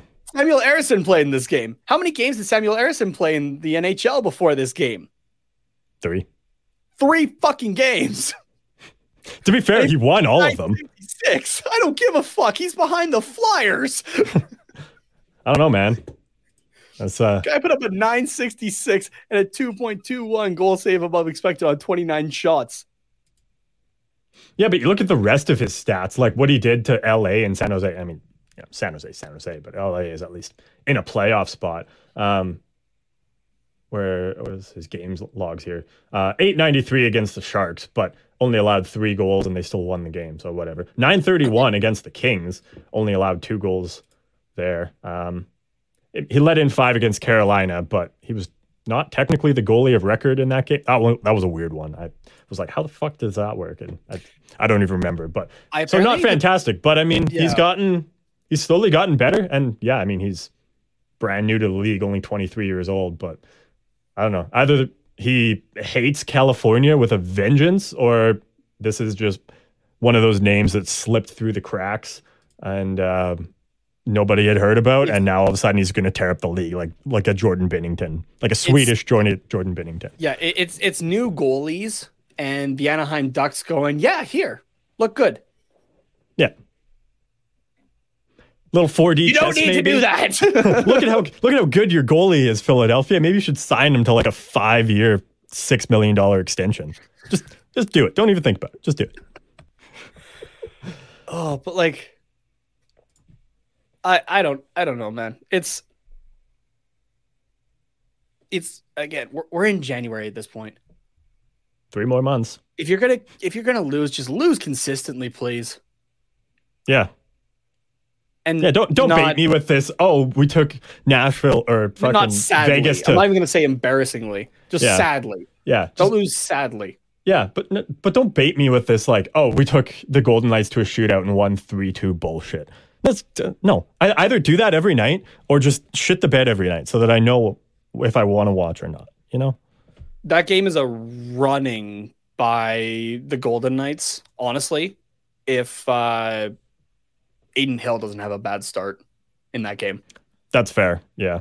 Sorry, but let me correct that. If Adin Hill didn't get bent over by Adam Henrique. Yeah. right. I forgot. He just fucking like ruined his whole day. Yeah, pretty Adam much. Henrique 'cause- did to- yeah, like Henrique scored yeah. the last goal at about the seven minute mark left in the first period, and then Hmm. that was it for the, the Ducks. Yeah. That's when the Golden Knights charged in. But a strong start and the Ducks actually, you know, kind of kind of held Yeah. a lead. Like I'm, they, I'm okay. They didn't hold the lead, but they also didn't blow the lead. I guess I don't know what's the definition of blowing the lead: getting it tied or l- then Yeah. trailing. No, tie is a is a blown lead. Okay, okay, so they did blow the lead, but they didn't. Yeah. And, And- the and I- Golden Knights and- at no point led during this game, so that's a win for me. Yeah. And and for myself, I call a blown lead two or more because like a one goal game, right? That can go back and forth kind of thing. yeah, yeah, yeah. Um Even then, like two Yeah. nothing, like it's not like it's Like, a I'm not- lead, but like, if I'm it's not all of a sudden two two, like it's not. A, yeah. Like I'm not trying to sound negative about that win. I'm just trying to be realistic about it, Oh yeah, yeah. right? So No, you're right. Like if they start like- Logan and, like- Thompson, it's a fucking three nothing loss. Yeah, and like Probably. overall, like you're going into that game, that is a realistic win for Vegas, Yeah. right? Like, I'm not going like fuck. We lost to the Vegas Golden Knights. I'm going, yeah, we would have lost to the Vegas Golden Knights. It's, Yeah. it's what I expected. That's what I had in my prediction. Yeah, fuck. It's, well, we lost four nothing to them earlier in the season. If it was four nothing again, Yeah. yeah. okay. Of course they're going to do the same thing. Why wouldn't they? Like, yeah, exactly. What what else are we going to do? My my, So- my favorite thing though out of that game, I'm gonna pick one thing out, and I'm just gonna actually before I even say it, I'm gonna double check. Okay. In my because I'm pretty sure this is the one that I'm thinking about here. Uh, where is it? Where is it? E- yes. Uh, it's uh Mark Stone. I get it. It's the Vegas Golden Knights. I get it. It's Kevin Shattenkirk. I get it. Shorthanded goals suck ass. Shorthanded Yeah. breakaways. What the fuck? Yeah, that's dude. I I thought we figured out our power play last year, but it's just been anemic this year. Like it's off. I was actually just going to talk about this about the Philly game. Um, The, off- for- the the offense overall over the last month and a half, I'd say, has just squandered. oh yeah, the offense Like is just just overall, The offense it's is, not like- even it's, it's not even like a pure power play thing. Just overall, like there was Our a, offense is like a literal raisin. It's just so dehydrated, like a raisin that you left out in the sun on a July day, and then it's like okay, it had a little bit of moisture, but now it's it's, it's essentially a rock. It was the, it was as dehydrated as me over the break here because I dealt with food poisoning and just nothing was staying in. Yeah. It was as dehydrated as that. It was not a good time. Um but like I think there was a there was a stat that was playing during the Calgary game, like early on. And I think it was in the was in like the past five or eight games, something like that. Um was saying that the Ducks had scored a goal or less in each of those games. It's just Probably. dried up. Yeah, there's nothing. So, like, and Yeah. I don't even know if I can like put that on a single guy, right? Like, that's just it's it's just on everybody. You, you can't. At, at that point, it's a team thing. If the whole Yeah. team has scored a goal or less in the last five games, that's that's a team thing. Like, you can't pick out one guy and be like, why is Trevor Zegras not scoring more goals? This is all his fault. No. Why is No. nobody else scoring either? Why is Troy Terry not scoring? Adam Henrique. Yeah. The the depth. Why are they not picking up the slack? Like you, you literally can't put it on one guy. I, Yeah. I agree with you. For for Um, Terry and Zegras in particular, it kind of upsets me because I dropped them both on my one fantasy team. I know nobody gives a Yeah. shit about your fantasy team, but I didn't want Yeah. to drop them. Fuck the one team I named Dishigan God, and I had Zegras doing the holy shit pick, like the the poser or whatever. Like it's like Mm. it's that picture, Yeah. right? Now I got to find a new fucking name for my team. I mean, I Uh, don't have to. I just no. I, I prefer to have it be something related to somebody on my team. yeah. yeah, it's fun. But that way, um, yeah, I, I do want to talk about the power play against, um, or Yeah, special team, sorry, against Philadelphia um, in particular, because um, Philadelphia power play 0 for 2 in that game on the season. Um, I did have that up, but now it is gone. Um, hey, your mom's texting me. oh, wild. and I'm not just making a joke. She actually did. Yeah, I, I figured because it was so out of the blue. Okay, and so to be fair, Flyers and Ducks actually tied in power play percentage as we speak here, both with fifteen point three percent, which actually, you know, isn't isn't like the worst ever. So considering eight percent is the worst ever, but or whatever we had a couple years ago. Um, so also not great, but I thought we played like our penalty kill was seemed really solid against the Philadelphia power play. Like it was just the positioning seemed good. Like they still got shots away, but they were like lower quality. At least it, that's what I thought for the power play. Like there was, or for our penalty kill. Just again, totally eye test. I have no stats to back that up. But again, the bar is low. So, uh, and then on the power play for the Ducks, they went 0 for 5 against the Philadelphia Flyers. Like, I don't expect What- much. I don't expect them to go three kill? for five. What's but their like kill right now? the Flyers, you mean? Yeah. Mm, it is. Oopsies. Get out of here. Uh, probably also not great. Yep. Keep scrolling. Oh wait. Uh, twenty first in the league, seventy five point six. Ducks are seventy point five. So, uh, it's it's okay. It's not great, but It's average. Yeah. slightly below average, if anything. Yeah. But 0 for 5, like like I said, I'm not expecting 3 for 5, but you can't even go 1 for 5. And here, I'm, I'm taking a look at Daily Faceoff, like what like their penalty kill would look like. Yeah. I, I mean, I, I don't know too much about the Flyers, so even if you said the names, I'd probably be like, I don't know, I guess maybe they can kill penalties, but Right. Uh, top penalty kill unit. Uh, Scott Laughton, Travis Mhm. Konecny, Ivan Provorov, Rasmus Ristolainen. okay. I've definitely heard all of those names before. Yeah. And then the second one, uh, Joel Farabee. Mhm. Uh, Noah Cates, who doesn't even have a picture here on Daily Faceoff. Uh, Travis Sanheim and Tony DeAngelo. Okay. I mean, they are penalty killers, I suppose, but like, yeah. oh yeah, no shit Carter. Sorry, going way back. Yeah, no shit Carter Hart wasn't in the game. He's on IR. Um, yeah. He, he's healthy now, but yeah. oh, he's still listed on it here. Oh, is he? Yeah. Yep. Um. Anyways, doesn't matter. But yeah, it's. I, I did want to kind of praise the penalty kill a little bit because I didn't think it looked awful. And Mhm. I mean, 0 for 2 against a not great power play. At least it's not. You're getting lit up by one of the worst power plays in the league too. So that's Yeah. that's nice. But 0 for 5 is embarrassing, man. Like it's it's it's it just sucks. So yeah, Yeah. I, but I don't have anything else to add about these games. Um, so, but you had some good, like, kind of just overall, um, I, I guess, dis- more discussion type questions for the Ducks just over the last what we've seen for the last four ish games. Yeah, so okay, I want to just run through this. We don't have to discuss it. It Oh, just yeah, is what it is. Yeah. I'm just here just I'm I'm just kind of being a, a dick to be honest with you and proving a point. Right, rightfully Um, so. Yeah, Klingberg's back to his old self, everybody. I, I mean, we all know it. And I kind of trashed Shattenkirk earlier. But uh just Klingberg in particular, right? Past five games. So this goes back to the Minnesota game.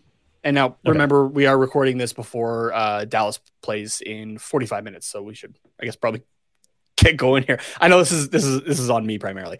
Um, past five games, zero points.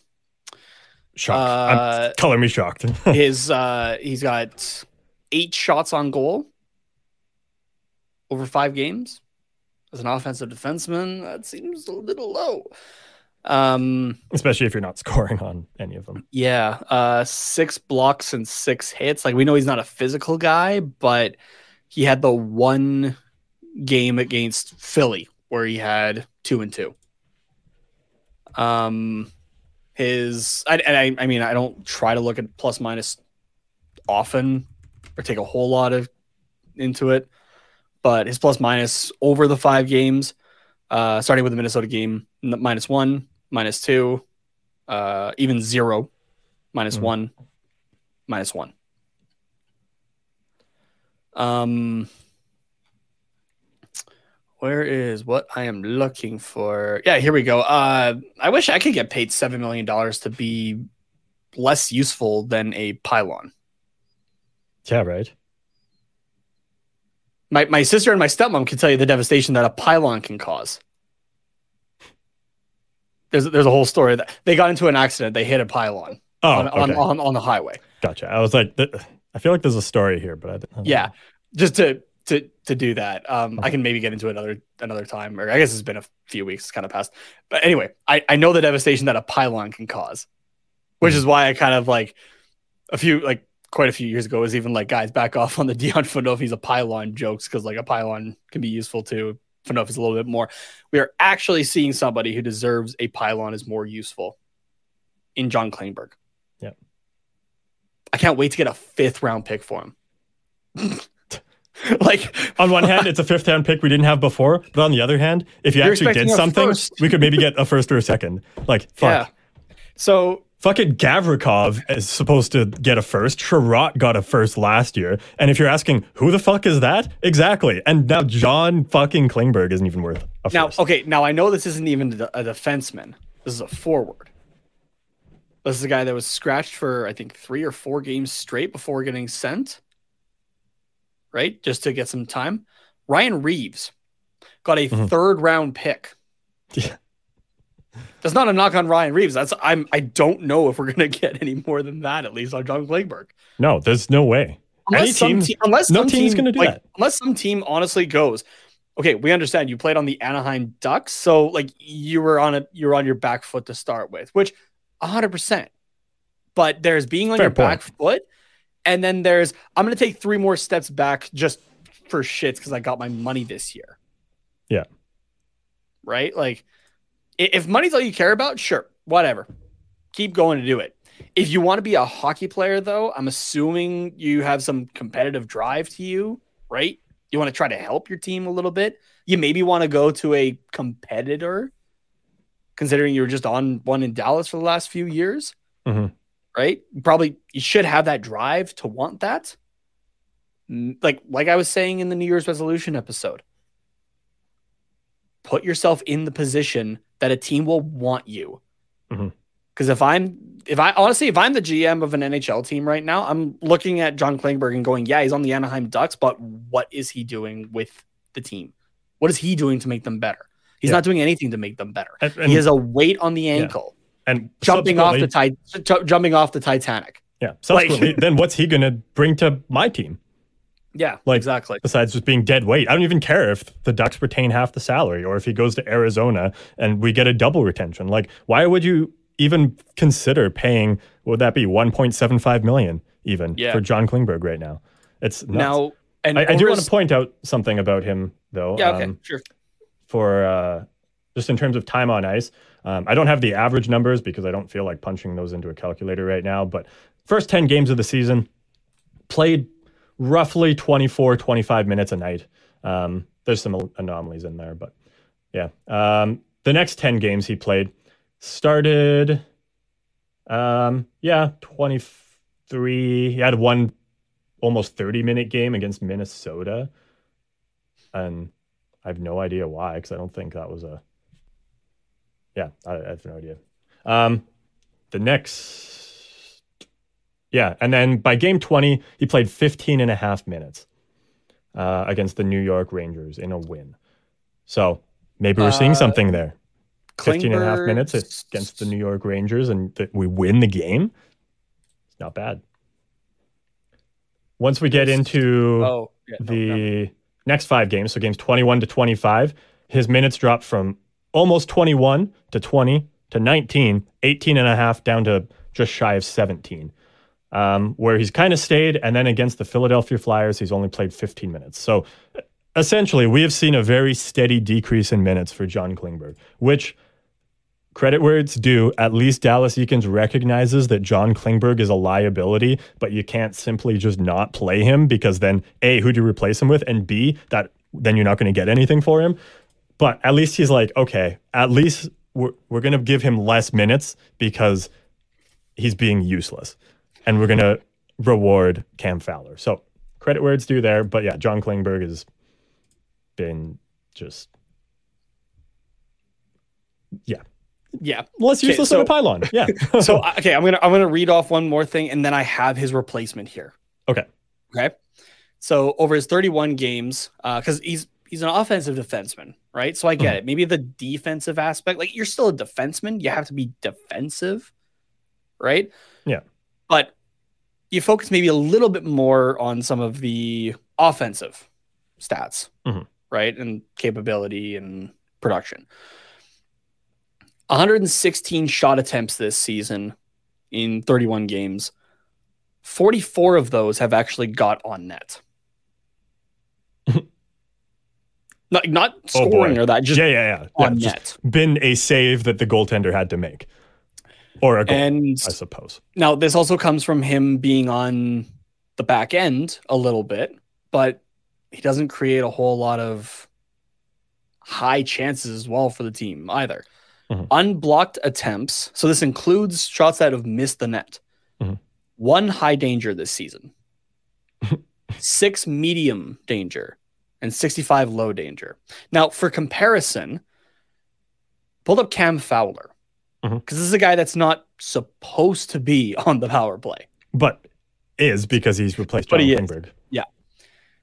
Fowler this season, uh, I'm not sure how many games offhand, uh, four high danger chances Already an improvement. already, nine medium danger, Mhm. and 70 low danger. So That's primarily shorthanded and five on five. Yeah. like Klingberg brings nothing useful to this team. So I'm going to end it off with this. For tonight's game and next Wednesday's game, actually, we can talk about that. Um, just in, in the scope of this replacement here. All right. Mhm. We'll talk about these two games in particular, even though I know there's a Boston one and uh, San Jose in there in between. The Anaheim Ducks are playing home games on a Wednesday night, which means it's Mighty Night, right? Or whatever you want to call it. It's it's the orange alternate jerseys. Hmm. You don't even have to give this guy a jersey. He's already coming up wearing the color. Throw a pylon out there, seriously. I, I kid you not. I want to see Dallas Eakins just hail Mary a pylon onto the ice. Like as soon as Klingberg comes in for a shift, just fucking chucks it Yeah. at so, at somebody, preferably someone on the other Just, team. just that would huck be it, funny. just but- huck it into our own end in the in between the hash marks. yeah, and get John Gibson to just And park it like park like- it right in front of the net and just be like, here. Yeah. this is this is where I want you to stand, pylon. Thank you for listening. like that can be in the defensive end and it will still contribute more offensively on the other side of the ice than John Klingberg does this season. Okay, I'm I'm done bashing on him now. Okay. I got one more thing I want to talk about here because we are getting Yeah, close to the go for it. game and we got a shit ton more to talk about. It's it's what happens when you take two weeks off. Yeah. Um it's understanding it's understandable that, you know, John Gibson returned from injury and whatnot. Mhm. But Lukas Dostal is playing really well. Oh yeah, And his last game was that game against the Flames that they lost in overtime. Did Dostal deserve to lose the net though after that Calgary game? I think not. Personally, I think he should have started that game against Vegas because he was still on the roster at the time. Um, refresh my memory here. When did Gibson come back from um from injury? I think Gibson was back that game. The uh, Golden Knights game, the Vegas game, or was he backing Uh, up um, for the Calgary game? Let me. I still have the rosters here. Let me. Because I thought he was backing up for Calgary. Um, can I not just see the lineup? I am not sure offhand, actually. Okay. Um, I thought it would show like where the like who the backup was. Yeah, you would think, hey. Oh wait, there you go. Uh, additional it. information for the Calgary game. Uh, John Gibson scratched. Scratched. Okay, so yeah, he was not in the lineup then. So, yeah, So Vegas was his first game back, and that's the one he played in. yeah. Uh, which he which he played great in. Don't get me wrong. Yeah, I I mean I get I do get it. It's like, okay, Gibson's back. He's obviously our starter. Um, let's give him this game, see what he can do, get him back into the swing of things. I that I don't have the issue with. It's You got a kid. You got a kid that's playing really good, right? Like yeah, normally, like, and I've been the guy that's been stressing, like, rest on John Gibson and whatnot because we've seen that he falters off, Mhm. right? But Dostal did just have the Christmas break, right? And continued to play well, right? Yeah. Like I was Yeah. saying, like as long as he stayed above a 900, that's fantastic for how this season has gone for the Anaheim Ducks and their other Oh, two sure. goaltenders and Stolarz and Gibson, right? Mhm. Like that is top notch. And that's what he did again in that game, right? Like going to extra time and he put up a 933 save percentage. And then you're the backup. And then, yes, Stolarz comes back, but then you get sent down to the AHL. yeah. I, I don't know if I was if I was the coach. It's not a it, it wouldn't be a knock on Lukas Dostal, but I would start Gibson against Vegas just because he's coming back from injury, and it's like let's get you back into game action. Mhm. And and I think Dostal would understand. Um, against the Preds, I I don't know. I I would probably go back to Dostal personally. I again though, I don't have the issue with going back to Gibson because hey, he got you a win. Those are hard to come by these days. Let's okay, sure. Let's throw in Gibson. Again, Dostal, nothing against you, but this guy won the last game. We're to ride the hot hand. And then you see the fucking egg that we lay against the Preds. I don't know. Like, I, I know that Stolarz came back. So, like, obviously, It's a it's a money it's a- an interesting thing space for, yeah, well, well, not for us, but I don't know. It is a it is guess- a ro- it is a roster space. Uh, roster space, yes, sorry, Yeah. but yeah, money is not.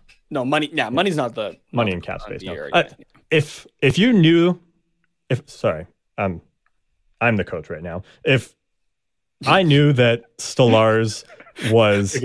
I'm the coach now. yeah, if I knew that Stolarz was coming back, and obviously you're going to send Dostal down because he's the guy that doesn't need to go through waivers, and now just let him light up the AHL and have some success down there, and then Which, you, you uh, figure out what to do next year, right? We've talked about that. Yep. So, but if I knew that Stolarz was coming back, and that basically the Preds game was the last chance for Dostal to play an NHL game, play him in that game. Yep. Yeah. So, yeah, I, I don't know. That's that's the issue I have. But I mean, again, you could say, "Hey, John, we know that you're good to come back, but Dostal's only got a couple games left. He's been playing great, and we want to make sure you're 100% healthy. We you can back up tonight so that Eric Sinek can go down and actually do something in the uh, American Hockey League because oh boy, do they need it. Um, Yeah. But so I, I even think you could have made him the backup. I don't think it's a big deal to give John Gibson the backup role for that one game and give Dostal the Yeah. game against the Knights. And then and then regardless of if it's a win or a loss, you can give uh, Gibson the the Preds game. And I don't think anyone bats an eye. But it's it, it is a shame that Dostal just kind of was like, "Oh, our boy's back. Thanks, See ya." Lukas. See you later." Yeah. And we've seen this before with Gibson getting hurt and returning from injury, right? Is They throw him into there and he has a great start. And th- now this falter was a little bit quicker than we've normally seen. But it's a great start. They play him, they play him, they play him, and he dips off again. Yeah. And like then, it, here we get- are. then, it, then it goes hard. We just hit the hard way fucking quicker than we usually do. Yeah. And now you Um, know that you're going to play Gibson against Dallas too. Like, I'm sorry, like why why would you play Stolarz against Dallas when he's just coming back from? Like I I literally can't Yeah. fathom that. Like unless um unless Gibson let in like four goals against the Flyers, um, and then Stolarz had to come in like four goals on four shots sorry against the Flyers and then had Yeah. Stolarz I was like, he did and- let in four goals. and and posted essentially a shutout um, for the rest of the game. Like, okay, then you can go for Stolarz. But like, why? We we know by now. Everybody knows that Stolarz isn't just going to get the start. Yeah. So it's yeah, I don't know. It's just weird. But long long story short, to answer your question here, I guess um, he d- he did not deserve to lose the net after the Calgary game. Yes, you're paying a lot more money for John Gibson, and he has been your guy for a long time. But Mm. I think he understands that eventually Oh, yeah. Dostal's going to go back down to the AHL, and the net will be his once again. I, I don't think Yeah. Gibson's going to take it personally. Yes, he always wants to play, but it's like, oh, hey, look at what Mm. this kid has been doing in your absence. We're going to give him another game, and then we will give Yeah. you one, and then we'll see where Stolarz is at. Here you go, Lukas. We'll give you another one before we send you down. Or so, well, Gibson got us a win, so Dostal's going to back up now, but Stolarz isn't back, so you still have an opportunity. Like, it's I don't know. Yeah. It- it's For- just for- it seems like for- poor management at that point. Yeah, for me, it was just the how quickly it was of like, Lukas, you're awesome. You're awesome. Yo, oh, Gibby's back. Okay, get the fuck out, Lukas. See you later. Uh, Yeah. Yeah, exactly. It's right? just- Like, th- thanks for what you did. Okay, Gibby, get over here. Get over here. Get over here, buddy. Okay. All right. Yeah. Yeah, it's all good. Okay. Yeah, you, you had a great game against Vegas, buddy. You had a great game against. Ve- Oh, it- don't don't worry about the 860 against the Preds, man. Don't worry about the 860. It's all good against the Preds. Oh, oh no, and then an 879 against the against the Flyers. Oh, it, it's it's okay, but no, no. I am going to jump ahead here just um, because I think it's a good segue. So, with uh, Dostal being sent down and having tasted the NHL for a significant chunk of time now, which he hasn't already gotten, um, I, I think now he's hungry to get back. And like he is, his mindset is just like the NHL mindset, even though he's playing in the AHL. And I think we saw that in his first game back down in San Diego. So we're going to jump ahead into our Gulls update here, where you know what? Eric Sinek actually did not too bad, winning. I'm assuming he start started in these games, but uh, the Gulls won 6 2 against the Tucson Roadrunners, 5 4 against the Henderson Silver Knights, um, and then lost 4 1 to the Henderson Silver Knights. And then in the third game in a row against the Henderson Silver Knights, Dostal comes back and the Gulls win 3 0. With Lukas Dostal setting a goals franchise record for uh, career shutouts with uh, four, Oh, damn. Like four in total or four just on the season? four in total. Four in it's, total, Uh, it's second on the season Oh, damn. in the AHL. Nice.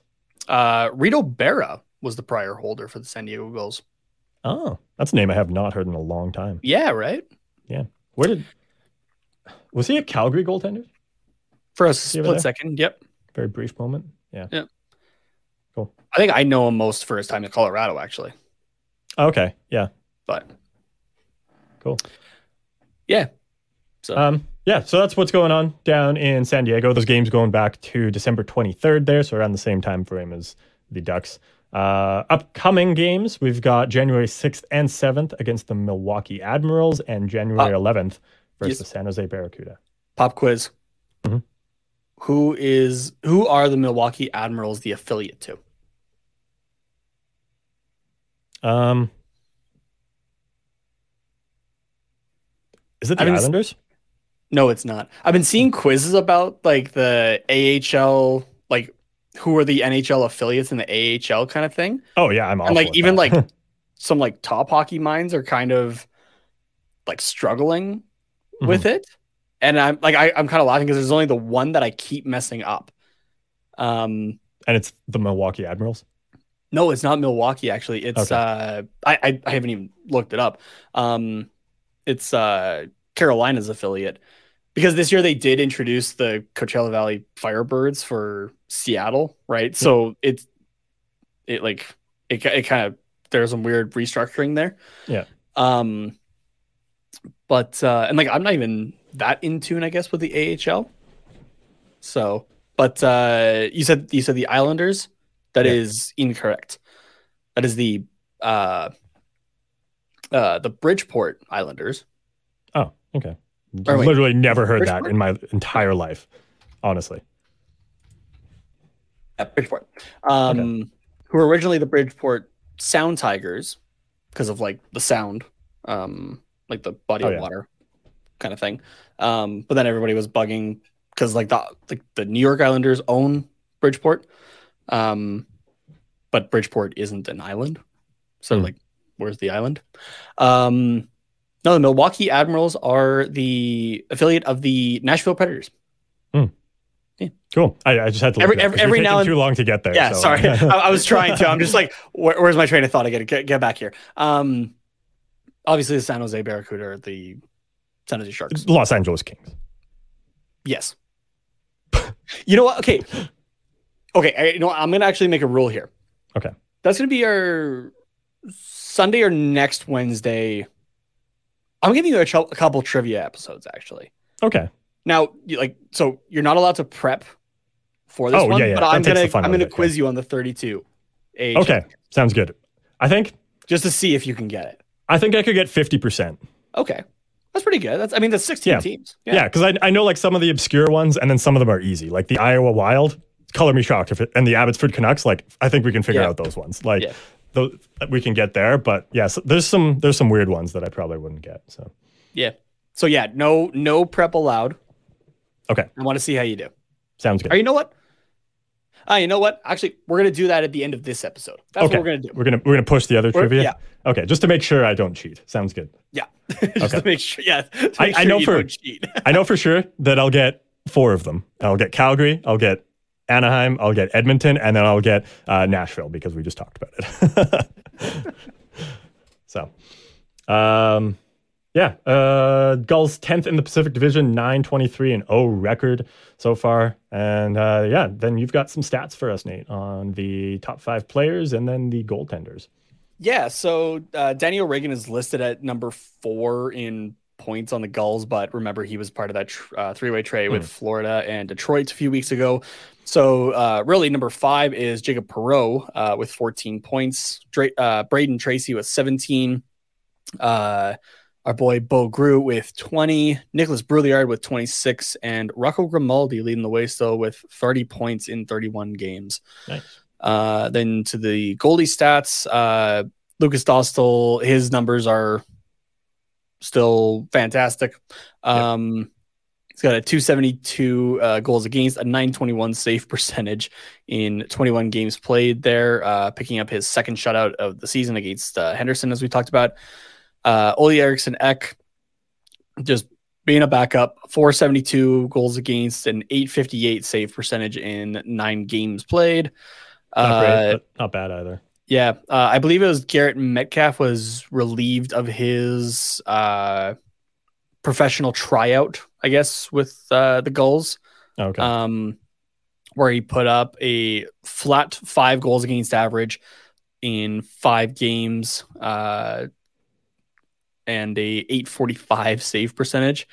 And then uh, Daniel Manella, again, these numbers are so skewed because of how little he played yeah. uh, but eight minutes and 55 seconds, a 40.37 goals against average, uh, and 538 save percentage in two appearances. Yeah, so- that's that's rough Yep. for him. But that is so. But uh, yeah, okay. I guess uh, fuck. I get yeah. What we got 25 minutes, so Yeah, we're good. Burn We'll, uh, through ah, yeah, we're- and we're almost done quiz and yeah. Yeah. So, So, um, I mean, there's not really too much on the injury front besides Stolarz's coming back, which we've talked about already. Jones, Grant, Lundestrom, and Drysdale are still out with injuries. Um, Jones, Grant, and Lundestrom might be back soon-ish if given their timeline, uh, like kind of mid to end of January, I think, and then Drysdale to be seen. if at all. This I'm season. still hoping Drysdale honestly is just next season. Just let the kid Yeah, yeah. heal and rest. absolutely Like I'm sure he's itching to get back too, Mhm. right? But like just I would rather be certain with a young key piece like that. for sure, and especially for a shoulder injury, those can Yeah. those can bug you for a while. So Yeah. Um, Ducks signed goaltender Gage Alexander to a three-year uh, entry-level contract. He was a fifth-round pick in the 2021 draft. We've talked about him a little bit, um, Mm. and uh, yeah, he was a WHL goaltender, and um, I feel like I've seen him play. I think I went to a game in Medicine Hat where he was against Winnipeg, where he was the uh, goaltender there. Yeah, probably. Um, yeah. so this past season, uh, I guess this current season, he was playing with uh, the Swift Current Broncos instead, actually, uh, putting up an 8 5 and 1 record in 15 games uh, with the Broncos there. Um, he's appeared in, oh, wait, what? Oh, 60 WHL contests between Swift Current and Winnipeg. Um, where he's posted a 33 16 and 6 record uh three shutouts uh Damn. 281 goals against average which is low for the a uh, for the WHL I feel like Mhm. and a 902 save percentage um which is pretty decent. So Yeah. and last season alone, the 21 22 season with the Winnipeg Ice, uh, 18 7 and 4 with two of those three shutouts, uh, a 2.4 goals against, and a 9 11 save percentage in 29 appearances. it's all right. It's all right. And uh, sets career bests in wins, shutouts, saves with 696 uh, minutes uh, with 1,703 and appearances. Nice. So yeah, um, if he, God, God forbid, we go through another, uh, Don't say it. Don't say the R word. what?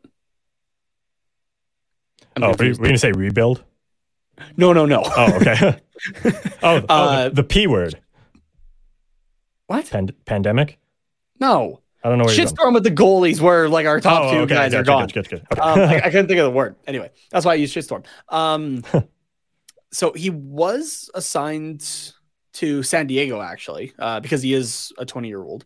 Mhm. Um, so that's able to do. But with Stolarz's back now, because this was signed on the 30th of December. So, and it still says that he's listed with San Diego, but with having Eriksson, Ek, and Stolarz's back now, I'm not exactly sure uh, where he is. Um, either way, though, if he happened to get called up to the NHL, uh, that's pretty good money actually for a fifth round pick, eight hundred and ten thousand dollars. for three years too. Yeah, which like what the top end is like 950, 975, I think. Mhm. So with Yep. minimum in the NHL being seven or seven fifty, I think I think it's Um, seven fifty now. Yeah, it's like eight ten is actually pretty good for a fifth round pick, especially a goalie. yeah. That's pretty damn good. Um, if so, assuming though he's playing just in uh, San Diego, though, uh, five hundred and fifty thousand dollars uh, this year, which is still pretty good. That's still a lot more money than I'm making. Uh, and then sixty thousand uh, in the next two years after. So I I don't totally know how it works. So, um, if you are, if you can like, I think you can play in the WHL and the AHL, right? Like, those are that's not an issue. Or If Mm, you- what do you mean? like Gage Alexander, even though he's signed to an NHL contract, he could technically play in the WHL still, if Um, if, if we wanted him to. Is that correct? yeah, Or I think uh, I'm I'm trying to think because of his age because he's twenty yeah. because he Mm, didn't have an NHL contract. So I'm not 100% sure. I feel like for 20 that's fine. Uh depending on when his birthday it might be depending on when his birthday is because I think at Could be. 21 then with the WHL it's you have like the overage rules like you're only allowed so many guys. Like I think yeah, it's and they can't be 21 NHL players. I don't think. Yeah, so Yeah. Um. Anyways, where where I was kind of going is I w- and I don't know what like the assigning rules and stuff like that are, but I wonder if it's like okay, we we're gonna sign him to this deal. We're gonna assign him to San Diego as like a more of like a paper transaction, but then he like if he has to like clear like a waiver type system or something. Um, I don't know how that works. Again, I'm totally spitballing, but if it's Yeah. like a paper type transaction, but then he's going to still play in the WHL, so that if Gibson or Stolarz goes down, Dostal can come up again, and then it's not just Eriksson Ek, and then whoever we had, whose names I forget because I'm not directly looking at them, coming up to cover in the AHL on an emergency basis. Then Yeah. it's like, okay, we have Gage Alexander that we can recall from the WHL into the AHL, and now he's with, he's he's actually you know part like of the system. Yeah. So it's so I think it's more just like goalie It's kind of- insurance it's- in a way it's for the of like what- AHL. Yeah, it's kind of what you had with um, Vegas in their first year, where they got to the point that they called Dylan Ferguson up from the Kamloops Blazers. yeah. So yeah, Yeah. So I wonder if it's more something like that where, okay, if A, we want to sign into a contract because he's 20 and he's only going to get more expensive because look at what he's doing in the WHL. But um, it's also, okay, we, we need a kind of like a succession plan in a way. If not, no, that's not the right word, but we need like a emergency plan if our goalies start to go down. So, um, but I mean, also in a way, kind of a succession plan too, because it's like, okay, we've seen what Dostal can do. We can kind of rely on him. I'm, I'm looking a bit more of a succession plan, a We tandem of Dostal Alexander, Dostal taking a couple more, like Mhm. a few more of the games. No, no, no, no, no. Sorry, I'm thinking tandem next season where Dostal's in the NHL. Oh, I'm thinking in a, in a couple seasons here, I guess. and, it, and it's Eriksson Ek and Alexander in the AHL, and it's Dostal and one of Gibson or Stolarz. That's kind of what I was thinking. okay. Yeah, no, I like that. I like that too. Yeah. Yeah. Sorry, I was thinking But like potentially by the trade Anaheim down the line kind of Yeah, thing. yeah. Alexander and Dostal.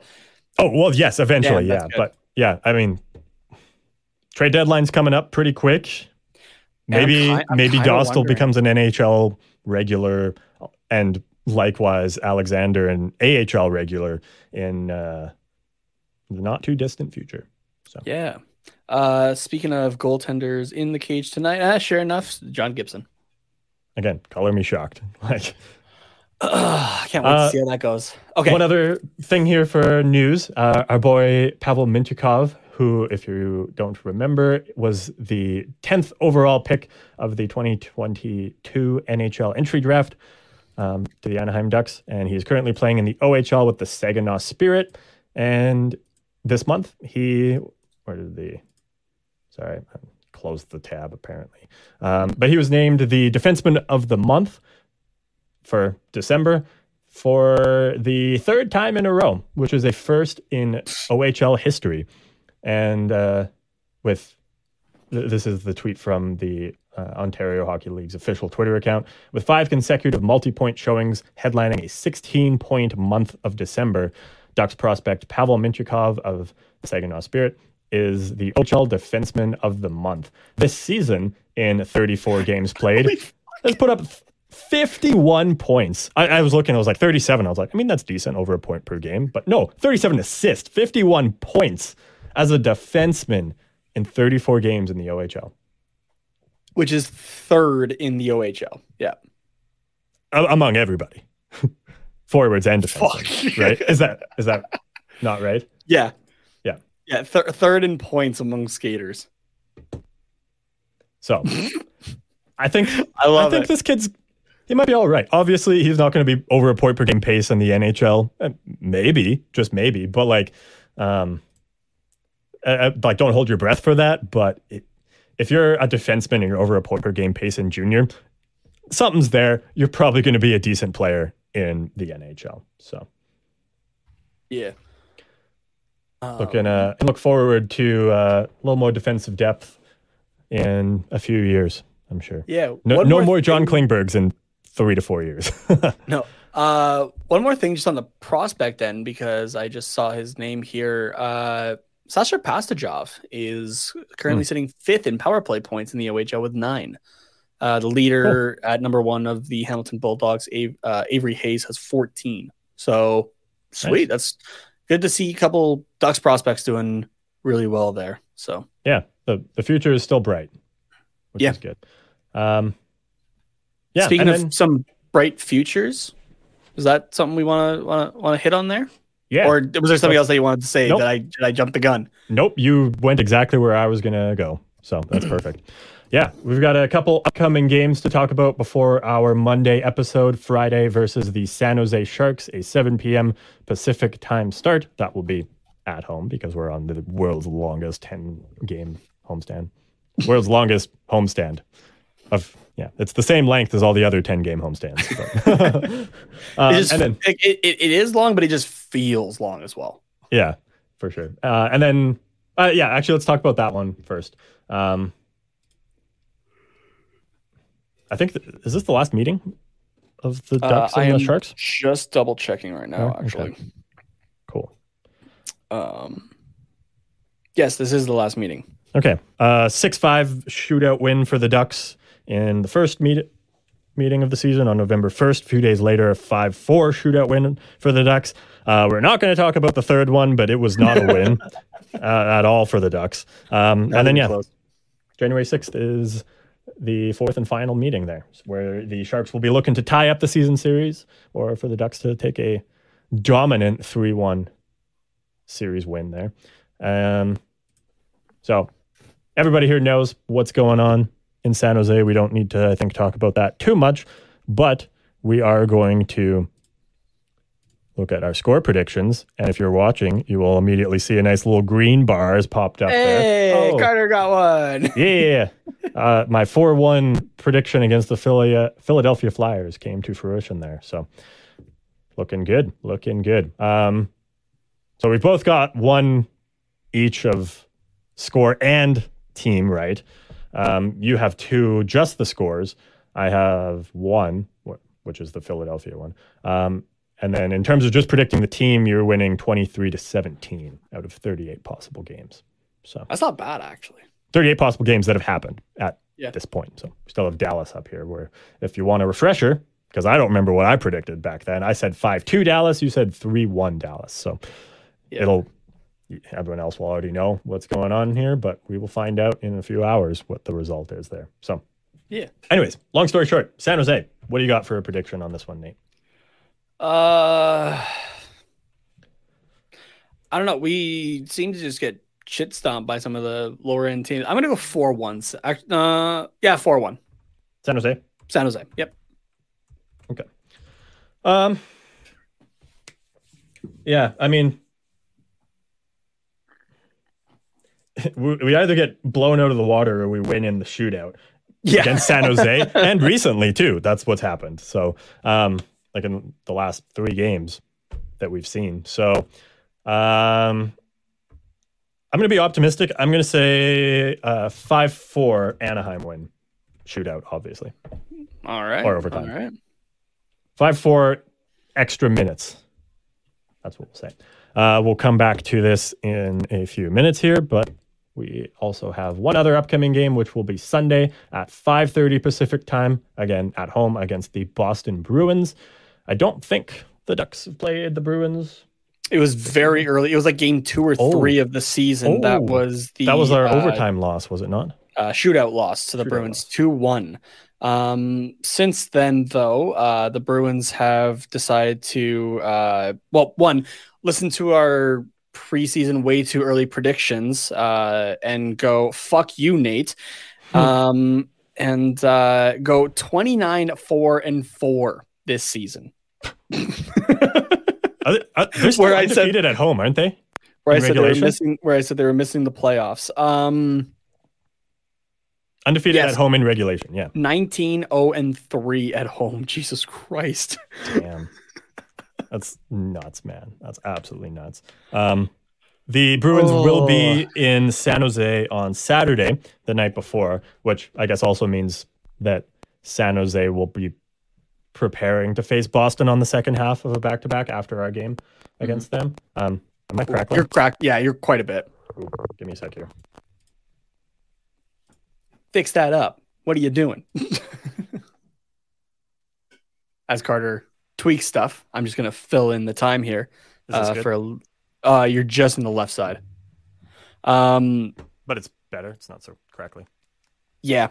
can just kind of hear a little bit of stuff in the background, but I mean that's that's gonna happen. Uh, Boston on the road is 10-4 and one uh, on the season. Uh, like Carter said, they will be playing the LA Kings and then the San Jose Sharks. Um, yeah, 62 points on the season. The next team back is the Carolina Hurricanes with 56, just to give you an idea of how dominant Boston is being lately. That's nuts. Um, and then if is that Carolina's not even in their division, I don't think. No. Uh, so for their division alone, uh, for the Atlantic, the Toronto Maple Leafs, who are having a pretty damn good season as well, uh, 23, 8, and 7, uh, they are nine points back of the Boston Bruins in their own division. Damn. Yeah. Oh, Boston, man. That's yeah, they're on a whole other level. That's absolutely insane. So Yeah. um Uh, so they're a good team, although they will be on the road, so there is a chance. right? Right? What's their road I'm surprised record? you Did said that. say With, yeah, I did. Uh, their road record is uh, 10 4 and 1. Oh, So, I mean, the only time they've lost in regulation is on the road, but then again, they're about to play a team that has uh, what are what are we at now? Th- three, four regulation wins? maybe three. I, I don't know. I would have to. Yeah. look. So I kind of lost uh, track after the we didn't hit the. I, I- I feel like it's still more in Boston's favor. Oh, Um, are you sure? The first place team I, might, the 32nd might be, place team. I, might be feeling this one. So, but I am still not going to put money down on it, Smart. Just smart. out of fear, basically. Um, You don't want to take one for the team?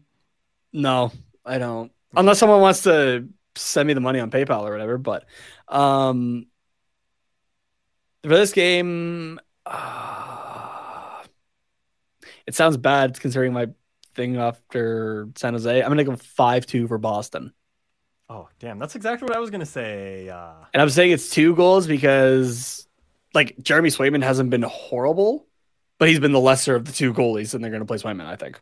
So oh, yeah. I think you played Ullmark on the first half for sure. Yeah. Yeah. Um, uh, even though it's like, doesn't really matter? Both teams you're probably going to beat, but you, you just give Ullmark the first one. So, and then I think you're pretty comfortable with playing pretty much anybody against Anaheim.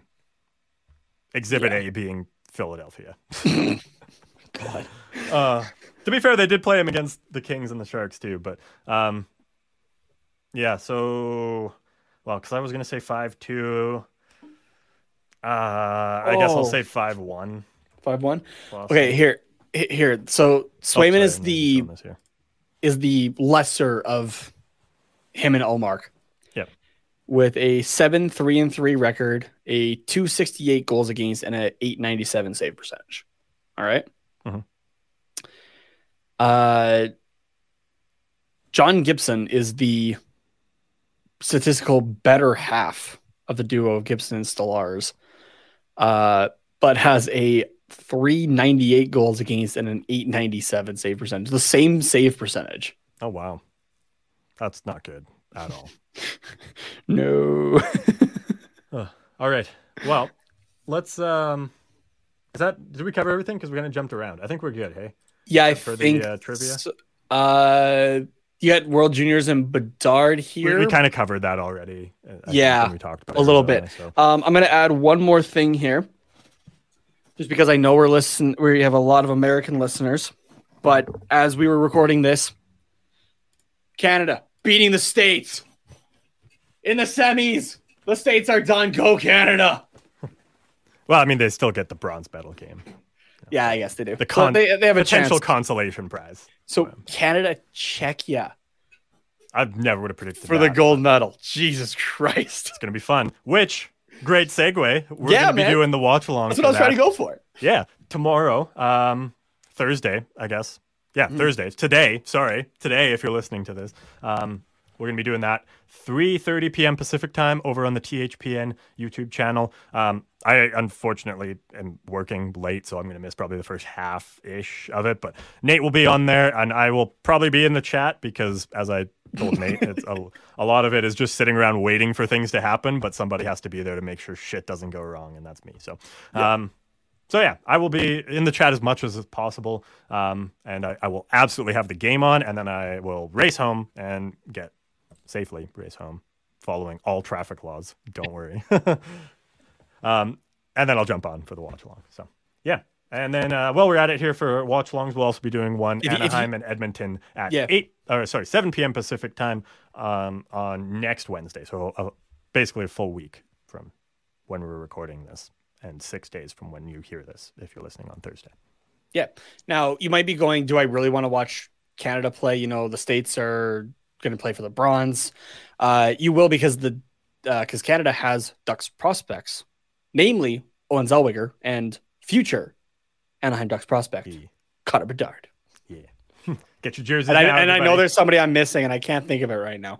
Um, why am I blanking?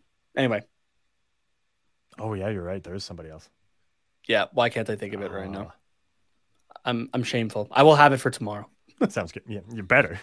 um, okay, yeah, let's do this uh, total hockey. Tr- oh no, we're not doing that. The No, we're not doing- ones that'll be next week now. Okay. Okay. All right. Yeah. Okay. AHL teams. Yes, AHL, NHL fire. affiliates. Yeah. So I'm just going to give you the AHL team Okay. in alphabetical order. Um, you just give me the NHL team. Okay. Are are you keeping score or am I? Yes, I will keep score here, Okay. And I'm trusting you that you don't have a cheat sheet up. I don't. No. I mean, I have the Gulls roster up here, but I'm gonna get that one. So yeah, you're, you're yeah. That's a, that's kind of a freebie. So Yeah. at least you're not getting zero percent. All right, team number one, Abbotsford Canucks. Vancouver Canucks, Correct. Yeah. Uh, Bakersfield Condors. Edmonton Oilers. Correct. Uh, oh, not gonna do that actually, every time. That's gonna get really oh. annoying. So actually, I just thought about this. You can't change the rules. Oh. We've already started. No, but some of them I feel like are a little too obvious. Actually, going for like the AHL wise. Yeah, I'm gonna flip it. I'm gonna give you the NHL team. You have to tell me the AHL team, or is that too hard for you? Um. Fuck it. Let's give it a shot. Let's see how it goes. Okay, all right. So now this is if this is going to be completely random. All right. Okay. The Ottawa Senators. Uh, I I don't even have a good guess for you. Uh, yeah, I have no idea. Uh, that is the Belleville Senators. Okay, Uh, it, it was in there somewhere. It, it sounds familiar. Yeah. So Uh, Bridgeport Islanders. I, I thought we were doing NHL teams. Oh yeah, right. New York Islanders.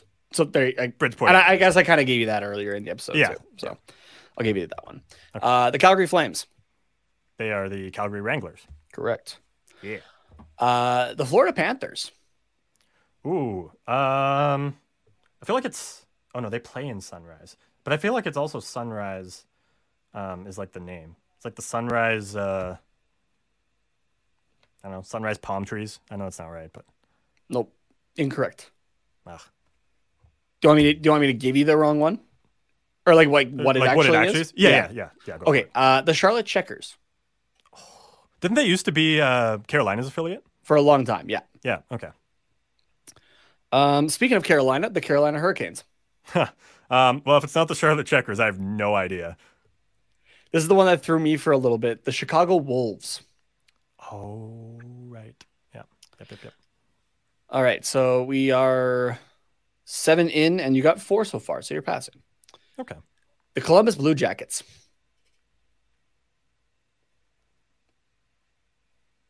I feel like it's Ohio something. Is that right? Mm, you're on the right track. Ohio's the state. Think Think bigger. no, think smaller. Think smaller. Columbus. I'm double checking. I that I'm thinking. I I- I- my American Yes. geography is awful. So, um, Yeah, think smaller. What else is in Ohio? I don't, I don't, how You am I just supposed- offended all Ohioans. how am I supposed to know? I've literally never been. It's like the one of two. Like once you hear the city name, you'll be like, "Oh fuck yeah, okay." Okay, can I have the city name? I'll For give you a how- hint. for I'll give you a. much? qu- I'll give you for this one. I'll give you a quick hint. Okay. Where's the Rock and Roll Hall of Fame? Oh. oh no. See, I know it, but I'm blanking on it. The pressure is getting to me. Uh, Tell me when you tap out. yeah, just just give it to me. The Cleveland Monsters. Yeah, I never got the that team name. sigh there. Yeah. Oh, all right. Uh, the Seattle Kraken. Oh, you just told me this one earlier. The Coachella Valley Firebirds? Correct. Yeah. Which I still think is a mouthful of a name. It's a sick name, though. Uh, the Colorado Avalanche. Oh, um, I should know this one because we uh, they're in the same division as the Gulls are. Why can I not think of it though? Colorado Avalanche. Look, we're gonna come back to that one. I'm gonna make a note. Okay. Yeah, it's it, it'll come back when I'm not thinking about it. So Okay. Uh, Detroit Red Wings. the uh, Mi- the Michigan Trevor Zegras. I've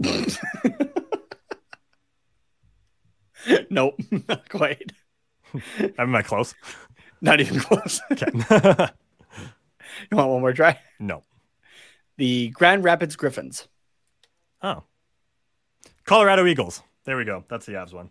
Yes, that is. I was like, dude, I just gave you that. Oh, yeah, right. Yeah. All right.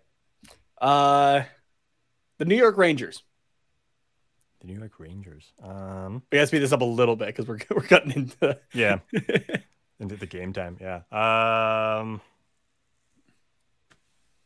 the uh, MSG Liberty Bells. Or no, not Liberty Bells. Li- Liberty statues. Uh, the Hartford Wolfpack. Okay. Yeah, I never would have got that. Uh, the Vegas Golden Knights. Henderson Silver Knights. Correct. That one I can do. Do you have the keyboard hooked up? Yep. We need the little ding. Oh, yeah, it's because I, I have been doing it, but it, I guess it's just for myself because my mic was. Oh, right. Yeah. Yeah, okay. actually, actually, it might be okay now. It's because I had, I think, the uh, World Junior game on, but I closed it now. Oh, gotcha. oh, Oh, we Yep. good? Yep. Okay, cool. Hey, there you go. Henderson Silver Knights. All right. The Washington Capitals. Oh, um, I feel. hmm, are these ones not also Washington something? No. Okay. Washington Capitals. Is it? We've been on a show that covers this team in particular. Oh, oh, oh, the Hershey Bears. Yeah, that's, that's that was a little bit of a hint Yeah. there for you, but yeah, yeah. there you go. Give your, give yourself a ding. Uh, the Minnesota Wild. The Iowa Wild. Correct. Yeah. The Montreal Canadiens. Oh, oh, I should know this one too. Um,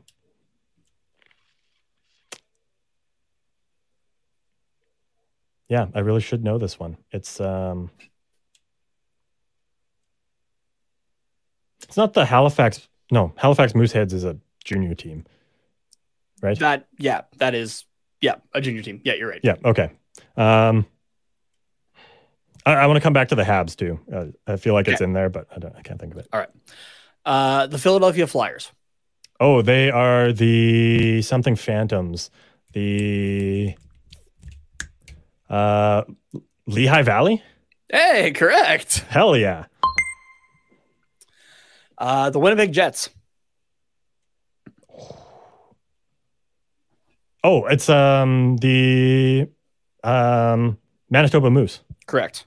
Yeah. I was gonna say moose heads, and I was like, wait, wait. Uh, Nashville Predators.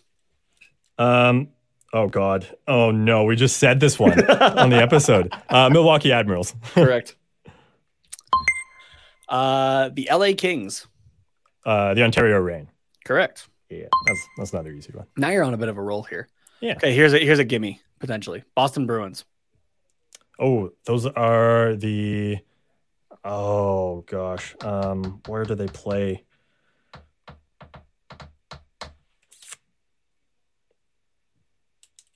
Um I, I want to come back to that one too. I'm writing down the ones that I want to come back to, don't worry. But Okay, so I, I just have Montreal and Boston that I have to come back to because that those Okay. ones are in there. So uh, the Buffalo Sabres. um Oh, no, Niagara Ice Dogs is another junior team, is it not? yeah. yeah, damn it. Um, do they also play in Buffalo? I'm not sure offhand. No, no, sorry. The um, the Bu- Buffalo's Oh, AHL team. um, is it Buffalo something? no, Oh, okay. No, I'm not going to get it then. the Rochester Americans, Yeah, and I would not have got that. uh, the Chicago Blackhawks. They were sharing the with the Henderson. They were like they were sharing the Henderson Silver Knights at one point, were they not? With I'm not sure Vegas? offhand. or or no, they were sharing the Wolves with Vegas. Maybe I don't know. They they were sharing a team. Was it, maybe it was St. Louis. That wouldn't make sense. I don't know. Uh, Chicago's. Well, we already said the Chicago Wolves, so I know it's not that one. But Which that one just seems like the fit, right? But you, yeah, like why wouldn't it be? Um, Chicago's in Illinois. What else? Is there anything else in Illinois that I know? I don't think so. this is like such a minor league team that like you'll hear it and you'll go, "Oh yeah, right," but you might not connect it. Okay, yeah, go for it. The Rockford Ice Hogs. Oh yeah, yeah. Um. All right, here's a gimme. Anaheim Ducks. the San Diego Gulls. Incorrect. Yes. Yeah, you got it right. what the fuck, man? We talk about him every week. uh, okay, here's another gimme. San Jose Sharks. The San Jose Barracuda. Correct. He- All right. it's The okay, so you got uh what are we at? Seven, nine left. Oh wow! And you are as of right now, just shy of 50%. Cool. Doing all right. Uh the St. Louis Blues.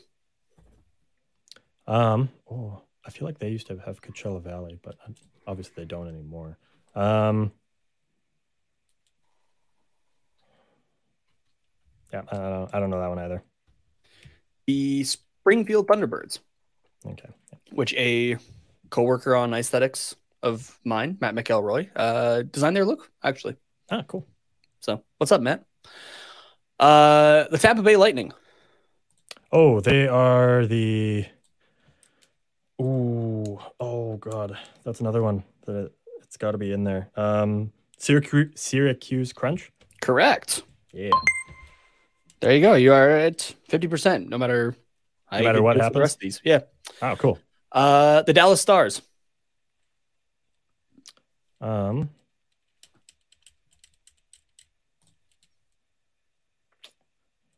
Once you say it, I'll probably know what I feel, but I, I don't know it. Uh, the AHL team is bigger than the NHL team, as the Texas Stars are the affiliate of the Dallas Stars. Yeah, I, I should have got that one too. Yeah. Uh, all right, the Toronto Marlies. Or oh fuck, That that one I did know. The Toronto Marlies Maple Leafs. give me, Yeah. give, yeah, Maple Leafs. Okay. So bad name. Bad. Oh, the Arizona Coyotes. they are We played them quite a bit this season, or San Diego has. Oh, the Tucson Roadrunners. Correct. Yeah. Which it took me forever to get the connection of Coyote and Roadrunner. It took me way too long to put that together. Any any longer than like four seconds is too long, I think. Yeah. um, the New Jersey Devils. We got two left. Providence Bruins is the Boston Bruins affiliate. See, again, Yes, I knew that that, one was in there. Yeah. Okay. There we go. We can cross that one off. Uh, New Jersey Devils. Yeah, I guess you technically now have three left because yeah, I forgot about those. So you still have Montreal to come back to as well. Okay. Um, that one oh, should be in there too. Um, oh, no, no, no. New Jersey plays out in Newark. I don't think their AHL team is that. I don't know. The Newark Devils. Uh, no. You want one more try? No. The Utica Comets. Uh, okay. Yeah. Never would have got there either. All right, your second last one. Do you want to do this one or do you want to go back to Montreal for a second? Uh, we'll do this one. Okay, the Pittsburgh Penguins.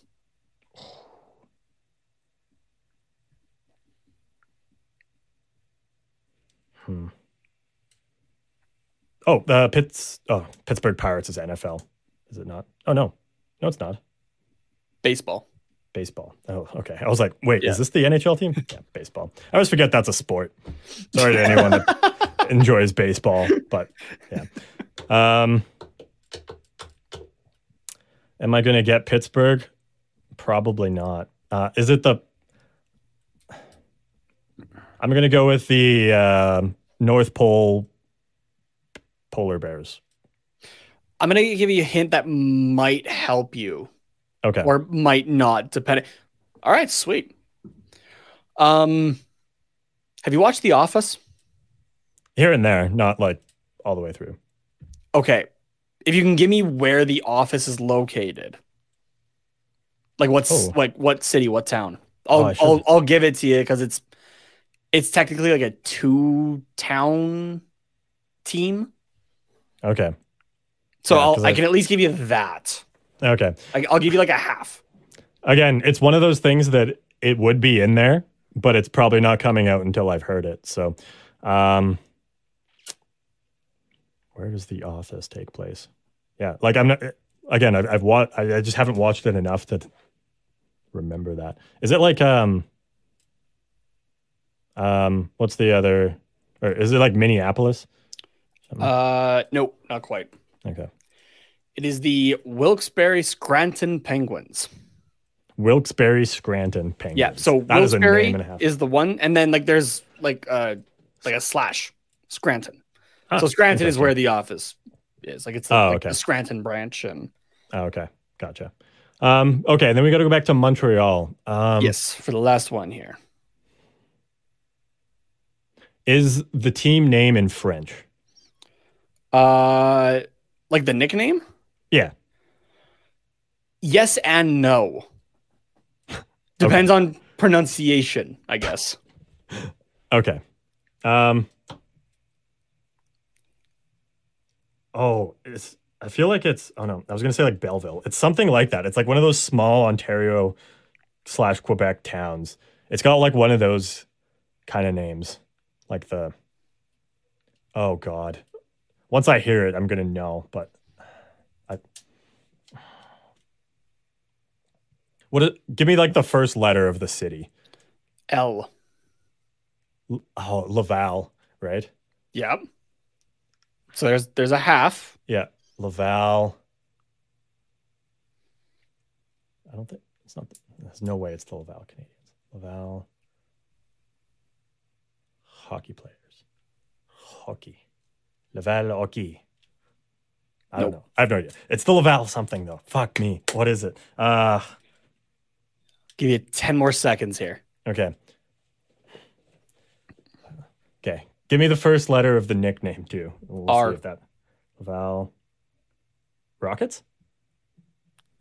It took a while to get there, but yes, the Laval Rockets. Okay, yeah, you can give me a half point for that because that's took it. In, yeah, Give you a half point. Okay, are they named after like um Rocket Richard? yes, they are. Cool, very cool. Um, there is uh, I forget what it is exactly on there. Let me take a look at their jerseys for a second. Um, there's a uh, like there's there's a patch on the sleeves of the jerseys. Um, oh yeah, they all have a they all have a number nine on the lower Oh, part cool. of the sleeve for Nice. uh, Rocket Richard. So that's cool. yeah. So, how many did I get right, uh, including Laval? I guess how many did? I Uh, including Laval, you got 19 and a half out of 32 teams. okay, I probably would have got about the same had you done it the other way because I feel like most of the ones I got wrong were like there's no connection whatsoever with Yeah. the uh like if you would have given me what was it like the Manchester Ice Cats or something I, that wasn't one of The, them. The what? oh no, Rochester. What's the Rochester team? The Americans? Roche- yeah, like that. I would have had no idea. I probably would have said like Washington or something because Tri City Yeah. Americans, and I know they're like Fair enough. Uh, it's I don't know. it's it's either Hershey or Rochester. I believe it's Rochester is the oldest team in the AHL actually. okay. Um let me double check actually. I, if I'm not mistaken, they predate the AHL even. Give you one little one more piece of history here and then we'll get going. and Yeah. throw this game on. Yeah, I have it on already. oh, Um, okay. Yeah, the Rochester Americans were founded in 1956. So it predates a large chunk of NHL teams. Yeah, Even. that's pretty cool. So like outside of the original six, it predates all of those teams. Yeah. Well, if uh, if any of you guys played along, well, uh, we did this, and you had, got a better score than me, or even if you're just proud of the score that you got, um, let us know. Um, either in the YouTube comments of this video, if you're watching on YouTube, which you Yeah. can do at Quack Report Pod, uh, Twitch at Quack Report Pod as well. Um, you can DM us on Twitter or Instagram, same thing at Quack Report Pod. And uh, if you guys want to bash me for how I didn't know all of these teams, or if you just want to be like, wow, I'm To impressed. fair, you, I, I'm impressed, honestly. I- yeah, I got a lot you- more than I thought you thought, actually honestly, did so. do better than I thought you would. Like that's not a slight on you. Mm, are you sure? Yeah, I'm sure. uh, but yeah, you can DM me at Carter underscore potts, P O T T S underscore 97 on Twitter. And Nate, you are now going to be on the clock. Where can people, uh, give me a sec here. Where can people tell you that um, John Klingberg is the best player in the NHL and Lukas Dostal deserves to be in the AHL? Okay, well, first of all, you can go fuck yourself. Second of all, you can uh, try to tweet me at Tate Namas, T A T E N H O M A S, and I will still tell you that you're wrong. Sounds good? Get off the ice. Pay me on the time, and now I'm behind. Oh, and go Ducks go. We usually end off with that, And go Canada.